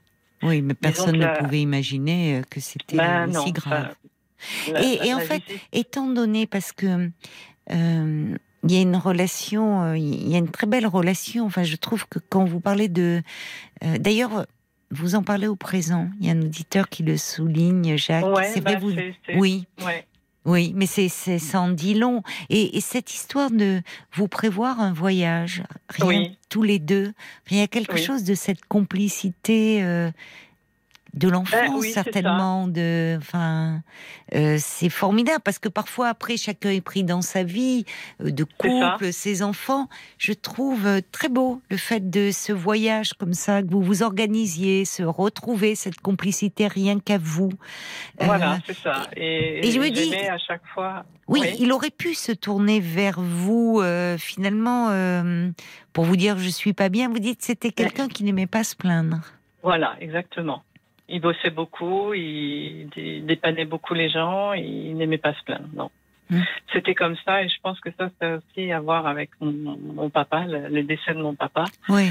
euh, qui a beaucoup souffert et lui, euh, mon frère, donc, euh, devait se dire, je vais, je, je vais pas hmm. me, me, plaindre, je, je hmm. voilà, voilà, c'était quelqu'un de qui n'aimait pas, voilà, mais on voit cette proximité, enfin, entre vous, même dans la façon dont vous nous décrivez, euh, dans la façon tragique dont se sont déroulés les événements. Vous bah à Bruxelles, lui en région parisienne, mais finalement votre inquiétude qui va croissant, comme si, ah. malgré les kilomètres, vous sentiez qu'il y avait quelque ah, chose. Et ça s'explique pas. Beaucoup de beaucoup de personnes le disent. Parfois, il y a des, même des milliers de kilomètres où c'est. Il y a un moment, j'ai entendu des personnes comme ça en uh-huh. Qui sont réveillées en pleine nuit, comme si en pensant à un de leurs proches ou en et en fait qui ont appris par la suite que à ce moment-là, il y avait eu un accident, ou que la personne était décédée. Et, ça arrive plus fréquemment qu'on ne le pense, comme si on était bah, reliés. Il y a quelque chose comme ça parce que le, fait que je l'appelle, que je lui laisse un message qui me rappelle pas, j'ai dit bon peut-être qu'il a perdu son téléphone ou je sais pas qu'il quelque chose comme ça, mais que j'ai réessayé d'appeler le lendemain ou le surlendemain et que pareil pas de réponse, j'ai dit il y a quelque chose, mm. il y a quelque chose qui, qui s'est passé et puis mm. bah, la suite euh, m'a donné raison malheureusement parce que j'aurais préféré que ce soit euh, bah, bien sûr. une autre euh, une autre issue, mais bon, voilà. Qu'est-ce qui vous le c'est au-delà du, du, chagrin de, de euh, c'est le fait qu'il ait été seul aussi que vous n'ayez pas aussi aussi oui c'est ça. Oui, je, je, me dis s'il avait fait un malaise dans la rue, bon bah on aurait peut-être pu hmm. le secourir, hmm. Hmm. mais voilà, ça s'est passé chez lui. Mm. effectivement, il vivait seul, donc euh. Ben j'ai bien vu qu'on que ses collègues. seul. Euh, oui. Ben, c'est ça. J'ai bien vu que ses collègues avaient essayé de l'appeler aussi après. Oui, oui. oui, tout le monde a dû être très choqué. Enfin, ben oui. C'est ben oui, oui. ses collègues, euh, le médecin qu'il avait vu. oui. Ouais, enfin le médecin dans une moindre mesure, parce que bon, je ne ah sais pas, impatient, c'est impatient. Ah non. oh, ben, je sais pas. Oh non, il y a des patients. Non, enfin, enfin, non. Je crois impatience. Enfin, euh, bah, peut-être pour certains médecins, mais je trouve qu'il y a des patients auxquels euh, non, ça tâche. Enfin. Oui, sûrement. Enfin là, je, Et puis quand même, quand on voit quelqu'un, on y repense. On a la personne en tête qui vient. Je suis fatigué. Vous prescrivez bah, un arrêt et, une prise de sang pour faire un bilan et que vous apprenez. Bah euh, euh, qu'une personne enfin âgée de 56 ans est décédée bah, comme ça, si bah, quand même ça interpelle ou alors bah, je pense mais bon enfin au téléphone j'ai pas eu oui vous n'avez pas, eu ce ressenti là voilà j'ai pas, pas fait vraiment attention non plus alors évidemment, euh, ça inquiète. Il y a, il y a, ça va, ça alerte. Il y a Sarah qui dit mais alors, ça veut dire que la fatigue, l'épuisement sont des signes d'un problème cardiaque? Non, attention de pas généraliser. Euh, non, euh, on peut être fatigué et, et même épuisé sans pour autant que ça relève de problèmes cardiaques. Mais la fatigue doit être un signe qui peut amener à une consultation. Mais vous savez, il y a beaucoup de personnes actuellement qui se disent très fatiguées au sortir de l'hiver après ces deux ans de pandémie. Mmh. Bah, il y a aussi, une fatigue parfois psychique. Et, mais euh, ça n'empêche pas de prendre un avis, mais non, parce que les signes cardiaques peuvent être hautes. Ça peut être un essoufflement, ça peut être enfin une douleur dans la poitrine, dans le bras. Donc non, c'est pas parce qu'on est fatigué qu'on va faire un problème euh, cardiaque. Non, enfin bon, après, euh, ça arrive, même ça à peut des arriver. sportifs. Bien sûr, en plein effort d'ailleurs, oui. Mais vous, au fond, finalement, c'est-à-dire un an plus tard, vous êtes dans ce chagrin, dans ces questions ben, J'ai quand même, j'ai quand même avancé parce que c'est vrai qu'au départ, j'ai. J'ai été dur. C'était surtout le fait de ne pas pouvoir l'avoir eu avant. Oui, de pas, je comprends. On va continuer à se parler, euh, ma chère Jocelyne. Ce sera après les infos de minuit. Hein, donc ne raccrochez pas tout de suite. Non, non, je reste là. Merci. Jusqu'à minuit 30, parlons-nous. Caroline Dublanche sur RTL. C'est la suite de Parlons-nous. Pendant une demi-heure encore, vous pouvez euh, appeler euh, le standard au 09 69 39 10 11 si vous désirez me parler. Vous pouvez aussi euh, composer ce numéro pour réagir à un témoignage si vous souhaitez témoigner de votre soutien, donner votre point de vue, partager votre expérience avec nous. Mais nous allons retrouver Jocelyne. Merci d'avoir patienté, Jocelyne. Alors, ah je, réfléchissais là pendant, pendant les infos. Euh, il y a dans, dans, ce, dans ce décès aussi quelque chose euh, euh, qui vous échappe. Enfin, vous voyez, il y a du quand, quand vous me dites je, je n'ai pas pu, je, je, ne l'ai pas eu, je regrette de ne l'avoir pas eu avant. enfin, de, il y a, y a, quelque chose qui reste un peu énigmatique. Alors vous me direz, il y a la mort en soi est une énigme pour euh, ben nous.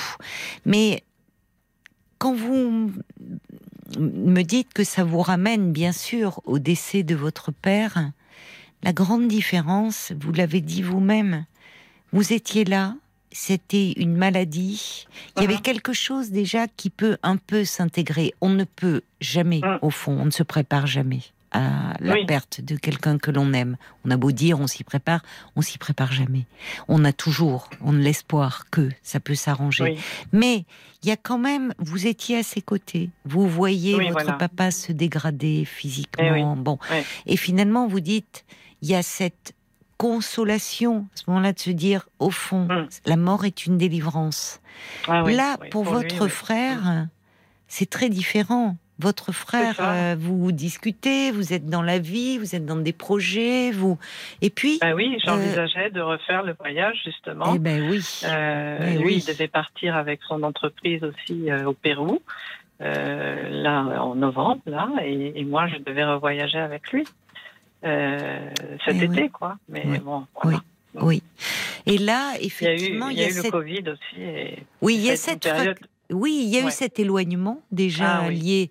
Il y a le fait de euh, cette. Euh, vous le dites d'ailleurs, on vous parle d'un arrêt cardio-respiratoire, mais au fond des uh-huh. choses qui restent floues autour de cette fatigue. Ce médecin, au fond, vous n'avez eu qu'au téléphone. Je comprends votre désir de voir le dossier médical parce que face à l'inacceptable, on essaie de se raccrocher, en tout cas de comprendre au fond, même si ça n'a Enfin, j'allais dire, ça n'apaise pas le, chagrin. Ça peut participer à ce travail quand même de deuil. Or, ben, le fait, la façon dont vous m'en parlez, c'est pas anodin d'en parler au présent. C'est comme s'il y a une part de vous qui n'avait pas encore complètement intégré sa disparition. Ouais. Ben oui, j'espère toujours. Enfin, je, sais très bien que n'y a plus rien à espérer, mais je le, oui, mais c'est intéressant. je le garde avec moi. Je le garde avec moi, ouais. ouais, ouais. Alors, je, que vous le gardiez avec vous, oui. Oui. Bien sûr, parce que euh, les gens euh, que l'on a aimés, euh, qui ne sont plus là, enfin, la mort nous sépare d'eux de, de, physiquement, mais il n'enlève pas, elle n'enlève pas l'amour que l'on éprouve pour eux. Cet amour-là, il demeure au-delà de la mort et, et, au fond, euh, euh, on les, il nous accompagne. Oui, oui, oui. Ils sont là. Enfin, et vous, comme vous dites, oui, on les garde. On les garde dans notre cœur, on les garde dans notre tête, on les garde en nous.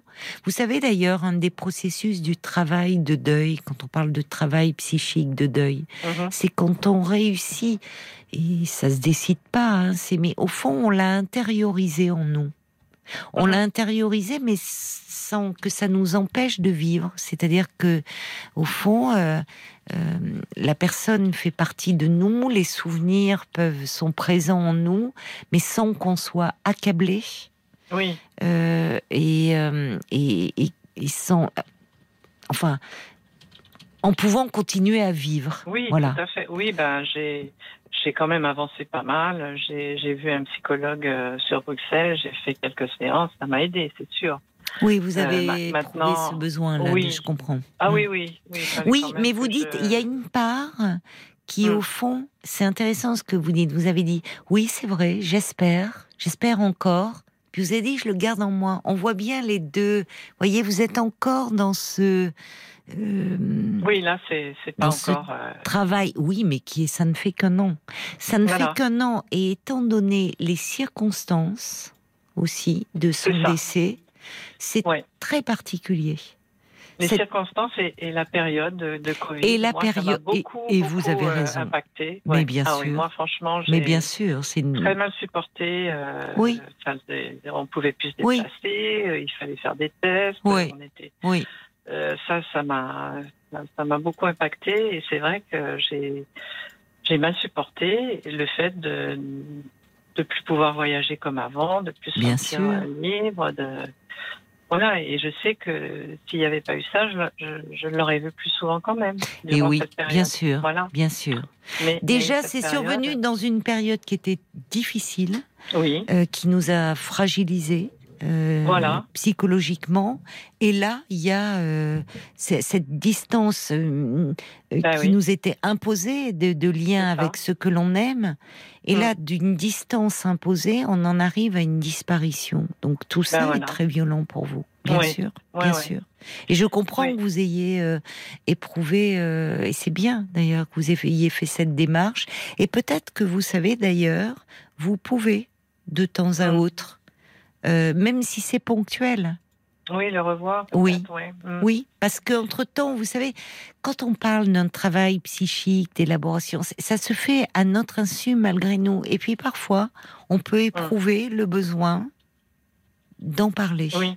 À nouveau. Parler encore, ouais. Parce que, en plus, dans les circonstances particulières, euh, euh, ça, ça complique, ça complique cela. C'est ça, ouais. ouais, ouais. C'est-à-dire que voilà, du jour au lendemain, j'ai voulu l'appeler et puis, et puis plus personne ne répondait. Puis elle était partie. C'est ça, c'est très violent. c'est vrai. Oui, c'est très, difficile. Et... Je le vois d'ailleurs aux questions même des auditeurs, parce que on va pas relancer, mais euh, ça interpelle. Vous voyez Sarah qui dit quoi? Alors la fatigue, l'épuisement, ça peut être un problème cardiaque. A Brigitte dit mais est-ce qu'on a su au fond de, de, de, quoi il est décédé? La prise de sang, ça donnait quoi? Vous voyez, on voit des personnes bah qui vous écoutent, vous voyez, qui n'ont pas connu votre frère, mais qui vous écoutent vous, qui elles-mêmes, ça suscite des tas d'interrogations. Vous ce lien si fort que vous aviez. Et comme vous dites, il, ne répond pas, et puis là on vous dit il est plus là. Donc, euh, ouais. Et, Alors la prise de sang, euh, le résultat, et je sais, enfin j'ai demandé à son médecin traitant, mais elle n'a pas su me répondre. la seule chose euh, qui, qui, était flagrante, c'est qu'il avait un taux de, de extrêmement élevé. Alors, ferritine, c'est le fer dans le sang et et effectivement, si on a trop de fer dans le sang, ça, peut faire un empoisonnement. Mais elle-même, le médecin n'a pas vraiment répondu à ma question, quoi. Oui, ça, ça a fait défaut aussi. Ben oui. Ça, bah ça fait défaut. Parce que ça ne résout pas tout. Mais le fait d'avoir un entretien, un échange, une rencontre aussi humaine. Et voyez d'ailleurs même votre réaction quand euh, hum. je vous ai dit, oh, ça a dû être un choc pour ce médecin. Vous-même, vous me dites, oh non, vous savez, c'est impatient. Bah. Donc ça veut dire que vous avez senti, peut-être là, vous avez manqué de, euh, de, de, de, cette compassion dont vous auriez eu besoin. et qui vous aurait fait du bien, certainement. Ouais. Et j'ai dû la relancer pour avoir le dossier médical. Donc elle m'a envoyé le compte rendu de la dernière visite. Ben non, ouais. Et la dernière visite, elle avait noté qu'il était très fatigué, mais que la tension était normale, que euh, l'auscultation était normale. Enfin, tout paraissait normal, quoi. Eh oui. À part cette. Euh, oui, c'est ce qui est aussi angoissant. Ben voilà. Alors après, je, me dis, est-ce que j'aurais dû faire. Euh. Mais ça, j'ai pas pensé sur le, une autopsie, quelque chose comme ça, mais j'ai pas pensé sur le moment et après, c'était trop tard. Oui, et puis de toute façon, c'est peut-être aussi. Euh, euh, bah, peut-être après coup, vous vous en seriez peut-être voulu de cela, parce que bah, c'est pas n'importe quel acte une autopsie. vous voyez, il y a bah une dimension quand même agressive sur le corps du défunt, et peut-être que vous savez, vous vous le seriez reproché après, et ça n'aurait pas changé. Euh, et, en fait, le médecin légiste qui est venu constater le décès n'a pas n'a pas n'a pas jugé aussi nécessaire, parce que s'il y avait le moindre doute, vous avez raison de le préciser. Il y a dans ces cas-là un médecin légiste s'il pense qu'il peut y avoir un empoisonnement, justement, parce que hum. qui dit empoisonnement dit euh, on, peut, ça peut être une tierce personne, et dans hum. ces cas-là, s'il y a suspicion il y a autopsie automatiquement. Donc c'est qu'il a estimé que les causes de la mort étaient naturelles. Voilà, On va se tourner du, côté peut-être de, oui, de, Paul. Je voulais vous donner, euh, vous conseiller une lecture qu'on donne régulièrement dans l'émission, puisque mhm. euh, c'est de Christophe Auré, un ami de l'émission. Le livre, c'est Vivre le deuil au jour le jour. C'est euh, mhm. édité chez Albin Michel.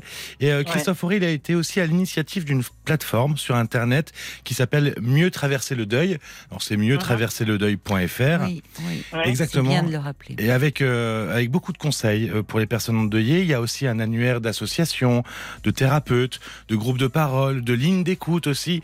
Et euh, hum. dans cet annuaire, vous avez aussi des associations de deuil spécifiques, comme bah, les parents endeuillés, les deuils périnatales, Et, euh, et, aussi euh, les deuils de frères et sœurs. Ben oui, parce que c'est vrai qu'on en parle moins. Et vous pouvez euh, récupérer plein d'informations, bah, exactement. Christophe Forêt, comme tu le dis, est un ami de l'émission. Il a même été là euh, au micro euh, pendant, pendant tout un été. Vous aviez beaucoup apprécié hum. sa, sa, présence et il a beaucoup travaillé sur cette problématique, l'accompagnement de la fin de la vie. Il a beaucoup fait d'ouvrages hum. qui sont très aidant euh, qui où on y trouve une consolation. Donc c'est aussi ben vous pouvez aller voir sur cette plateforme. Je pense que ça pourra aussi vous accompagner dans ces moments-là. Et puis bon, moi ce que je garde de lui, bah, c'est tous les, voyages qu'on a fait ensemble. Mais oui, mais oui, bien sûr, je comprends, je comprends. Mais bon, le dernier voyage, malheureusement, il l'aura fait tout seul. Et le dernier voyage, oui, on le fait bah tous, oui, sans bah vous. Oui, on le fait tous tout seul. Oui, mais vous savez, il y a il y a un lien tellement fort. Je vous dis, finalement, il y a quelque chose par la pensée. Euh, il se savait aimer de vous. Et euh, il savait qu'il pouvait, vous étiez là et qu'il pouvait compter sur vous. Donc, j'ai beaucoup euh, correspondu avec sa, petite, sa petite belle-fille. Moi, je l'appelle sa belle-fille parce qu'il l'a élevée entre 6 et, 18 ans. Donc, et elle me disait, voilà, et je parlais souvent de, nos voyages, de nos relations, comme, comme, comme lui me parlait souvent de sa relation avec elle. Prenez soin de vous maintenant. Surtout, Jocelyne, je vous embrasse. Oui, merci. Au revoir. Caroline. Au revoir. Adèle sur RTL. 22h, minuit 30. Parlons-nous. Caroline Dublanche sur RTL.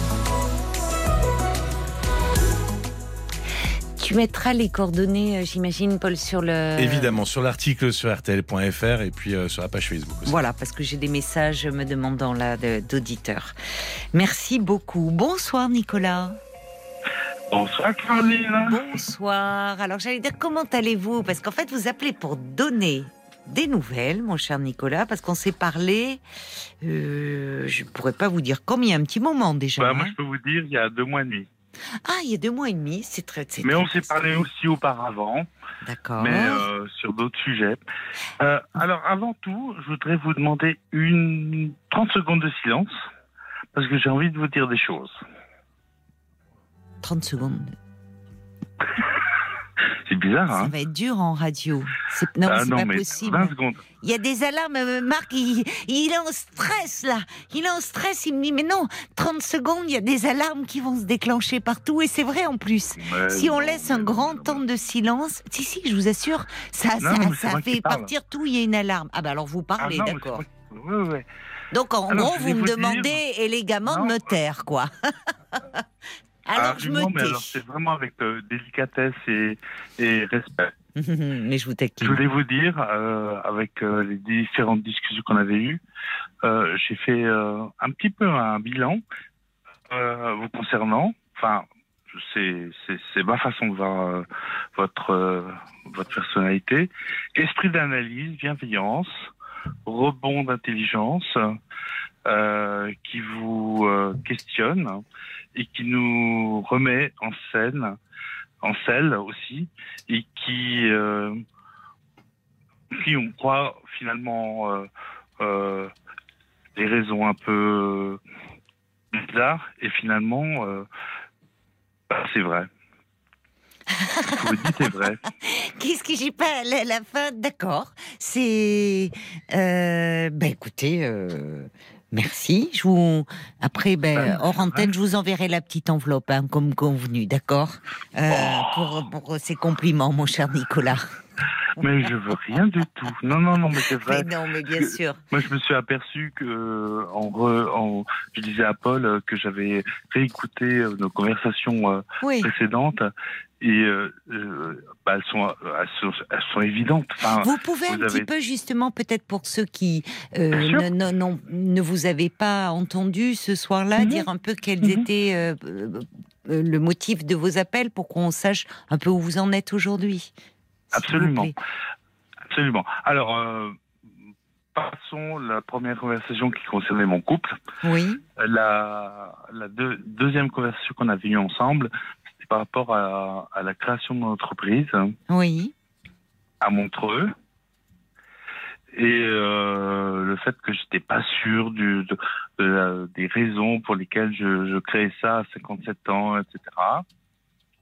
Et mhm. euh, on a parlé de print. Il m'a dit, mais c'est quoi le print euh, Je comprends pas, je parle pas anglais. Enfin bon. Et euh... oh, moi, je me souviens très bien, oui, oui. D'accord. Ben oui, oui. non, mais je me souviens, c'est vrai que oui, je vous avais demandé parce que non, mais je suis nulle en anglais, donc je ne sais pas ce qu'était le print. D'ailleurs, et d'ailleurs, euh, bon, on va pas relancer le sujet, mais vous m'aviez expliqué, voilà. Donc, euh, et, puis il y avait la, position de votre compagnon aussi, enfin, dans, cette histoire. Oh, ouais, très bien, ouais, exactement. Mm. Alors. Où en êtes-vous aujourd'hui par rapport Pour ce qui est des bonnes nouvelles, c'est que la boîte a été ouverte il y a deux mois et demi. Ah, génial. Et que ça marche super bien. Ben, félicitations alors, parce que je vous avais dit justement, rappelez-nous pour euh, parce qu'à ce moment-là, c'était sur le point de euh, votre compagnon était aussi très investi. Euh. Ouais, exactement. Bon, donc en fait, depuis deux mois et demi, ça y est, c'est lancé. Ouais, ouais. C'est lancé. on a des locaux absolument géniaux. Et à chaque fois qu'un client potentiel vient, nous dit oh c'est top chez vous et tout. Et euh, bah, écoutez. Euh, c'est beau, c'est oui, c'est ça, c'est ouais, une belle euh, déco. Oui, c'est-à-dire que moi j'ai choisi plutôt qu'un copy shop banal de créer plutôt une boîte dédiée aux, professionnels, aux associations et autres, et, et du coup d'avoir des locaux qui soient adéquats. Et bah maintenant on travaille avec bah, beaucoup d'entreprises à Montreux, euh, des associations, le Montreux Jazz Festival, euh, euh, la commune et tout. Et puis voilà, c'est mes doutes euh, du passé sont totalement dissipés. Eh oui, c'est ça. c'est ben c'est ça, c'est top. C'est ben, parce que en fait, oui, euh, vous étiez, c'était, ça allait se faire, mais juste avant euh, que ça se concrétise, il y a, il y a, y a le doute qui finalement qui est résolu par l'action, enfin qui est absorbé par l'action. Ouais, c'est ça. Et, ça démarre bien parce que alors j'ai plein d'auditeurs qui me disent mais c'est quoi le print? On va pas refaire. Oh, euh, mais c'est l'impression quoi. C'est ça. Vous êtes dans le dans le registre de l'impression. Voilà. On fait une impression numérique en fait. impression numérique, voilà. Grand format, petit format, puis euh, on voilà on, on, on, excelle dans ce domaine-là parce qu'on a vraiment investi dans du matériel euh, top mais euh, moi, j'avais très peur au début. Je me suis dit, mais euh, dans quoi je me lance à 57 ans et tout Et puis, euh, vous m'avez dit, mais non, faut y aller. et puis, voilà. Maintenant, c'est bon. C'est c'est sur de bons rails. on a, on a beaucoup de clients. Euh, j'ai résolu mes, mes, mes handicaps par rapport à l'incomptabilité et tout ça. Et donc, ouais, c'est que du positif. Et en plus, ce qui est formidable, c'est que, enfin, pour, mmh. c'est que tout cela, la, la, la, création de votre boîte, et c'est quand même lié au fait, au départ, euh, sur un truc qui vous était tombé dessus et pas drôle, c'est que vous vous étiez fait virer au départ de votre boîte. Quelle mémoire, Caroline Mais oui, mais oui, oui, oui. Je m'étais fait virer. En fait, la boîte a fermé et euh, du coup, bah, il y avait plus personne pour euh, pour offrir des services sur la commune. Et euh, bah, on s'est dit avec mon, mon collègue, c'était une occasion. Euh, oui.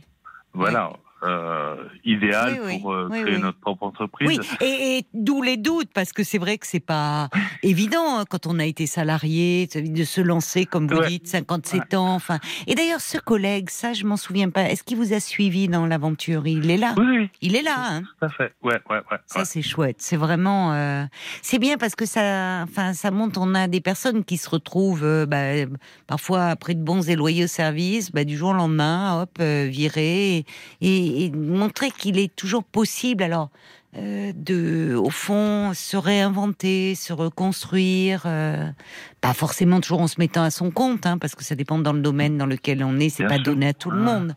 Mais en tout cas, euh, quelle aventure en, vous avez, vous, vous l'avez, vous l'avez bien fêté, la création. J'ai même pas le temps, non, non, non non, non, du tout. Non, non. Là, Mais ça tombe bien parce que finalement, votre compagnon, lui, il est dans un rythme très effréné. Donc, au fond, vous vous rééquilibrez. Vous aussi, vous êtes à fond dans votre job, là. Je crois pas, vous vous rappelez tout. Ça, je me souviens. Oui, oui, bah, je me souviens quand vous aviez parlé de votre couple, qui avait aussi ce décalage à ce moment-là. Ouais, bah oui, bah effectivement, quand vous le disiez euh, à l'époque, euh, bah ça rééquilibre un petit peu euh, notre couple. Euh, lui qui est hyperactif, euh, moi qui étais au chômage. Euh, ouais, tout ce que vous avez dit était vrai, en fait. Enfin, en tout cas, c'est vous, c'est vous, c'est pas moi. Moi, je détiens pas la vérité. C'est, c'est ah vous, c'est ce que vous m'aviez dit ou vous. Sais pas d'où, vous tenez votre, non, non, ben vos, talents d'analyste, mais il y a un truc de dingue. Mais en fait, vous savez de quoi je les tiens Je vais vous répondre. J'écoute, de l'écoute, en fait. Mmh, mmh. Mais oui. Je suis pas sûr que ce soit que ça, mais bon. Ah ben, ça part de là. Hein. S'il faut écouter, oui, ça part de là. Mais, Ça part de, la de ce que vous m'amenez. que vous aviez quand, s'est quand on s'est parlé à l'époque, moi je me suis dit mais Bon, la côté de la plaque, enfin, je sais pas, mais c'est pas réalisable ce qu'elle me dit. Et non, bah, tout, tout s'est passé comme vous l'aviez dit. Mais parce que c'était, euh, vous l'aviez en vous, hein, c'était là, c'était présent, mais bon, c'était pas encore prêt à éclore. Et puis, c'est le printemps, c'est la création de votre boîte, et vraiment, euh, je m'en réjouis pour vous, mon cher Nicolas. C'est délicat d'avoir appelé pour nous donner euh, de, vos nouvelles. Et je vous souhaite euh, beaucoup, beaucoup de succès. Vraiment. Merci. Gentil, Caroline. Merci Nicolas, je vous embrasse. plein de succès. Plein de merci beaucoup pour vos conseils. Bah, c'est adorable, merci. Et ben voilà, parlons-nous, c'est fini pour euh, cette semaine. Et maintenant, comme chaque jeudi, je vous laisse avec Parlons Podcast. Pour découvrir les podcasts de RTL, il s'agit d'émissions inédites conçues pour vous et accessibles uniquement en podcast sur rtl.fr ou sur l'appli RTL. Au programme ce soir, Symptômes, notre podcast sur des histoires de vie et de combats médicaux. Je vous laisse découvrir cet épisode jusqu'à 1h du matin. Et s'il vous a plu, n'hésitez pas à télécharger gratuitement les autres épisodes sur rtl.fr. Je vous embrasse, je vous souhaite un excellent week-end. À lundi les amis.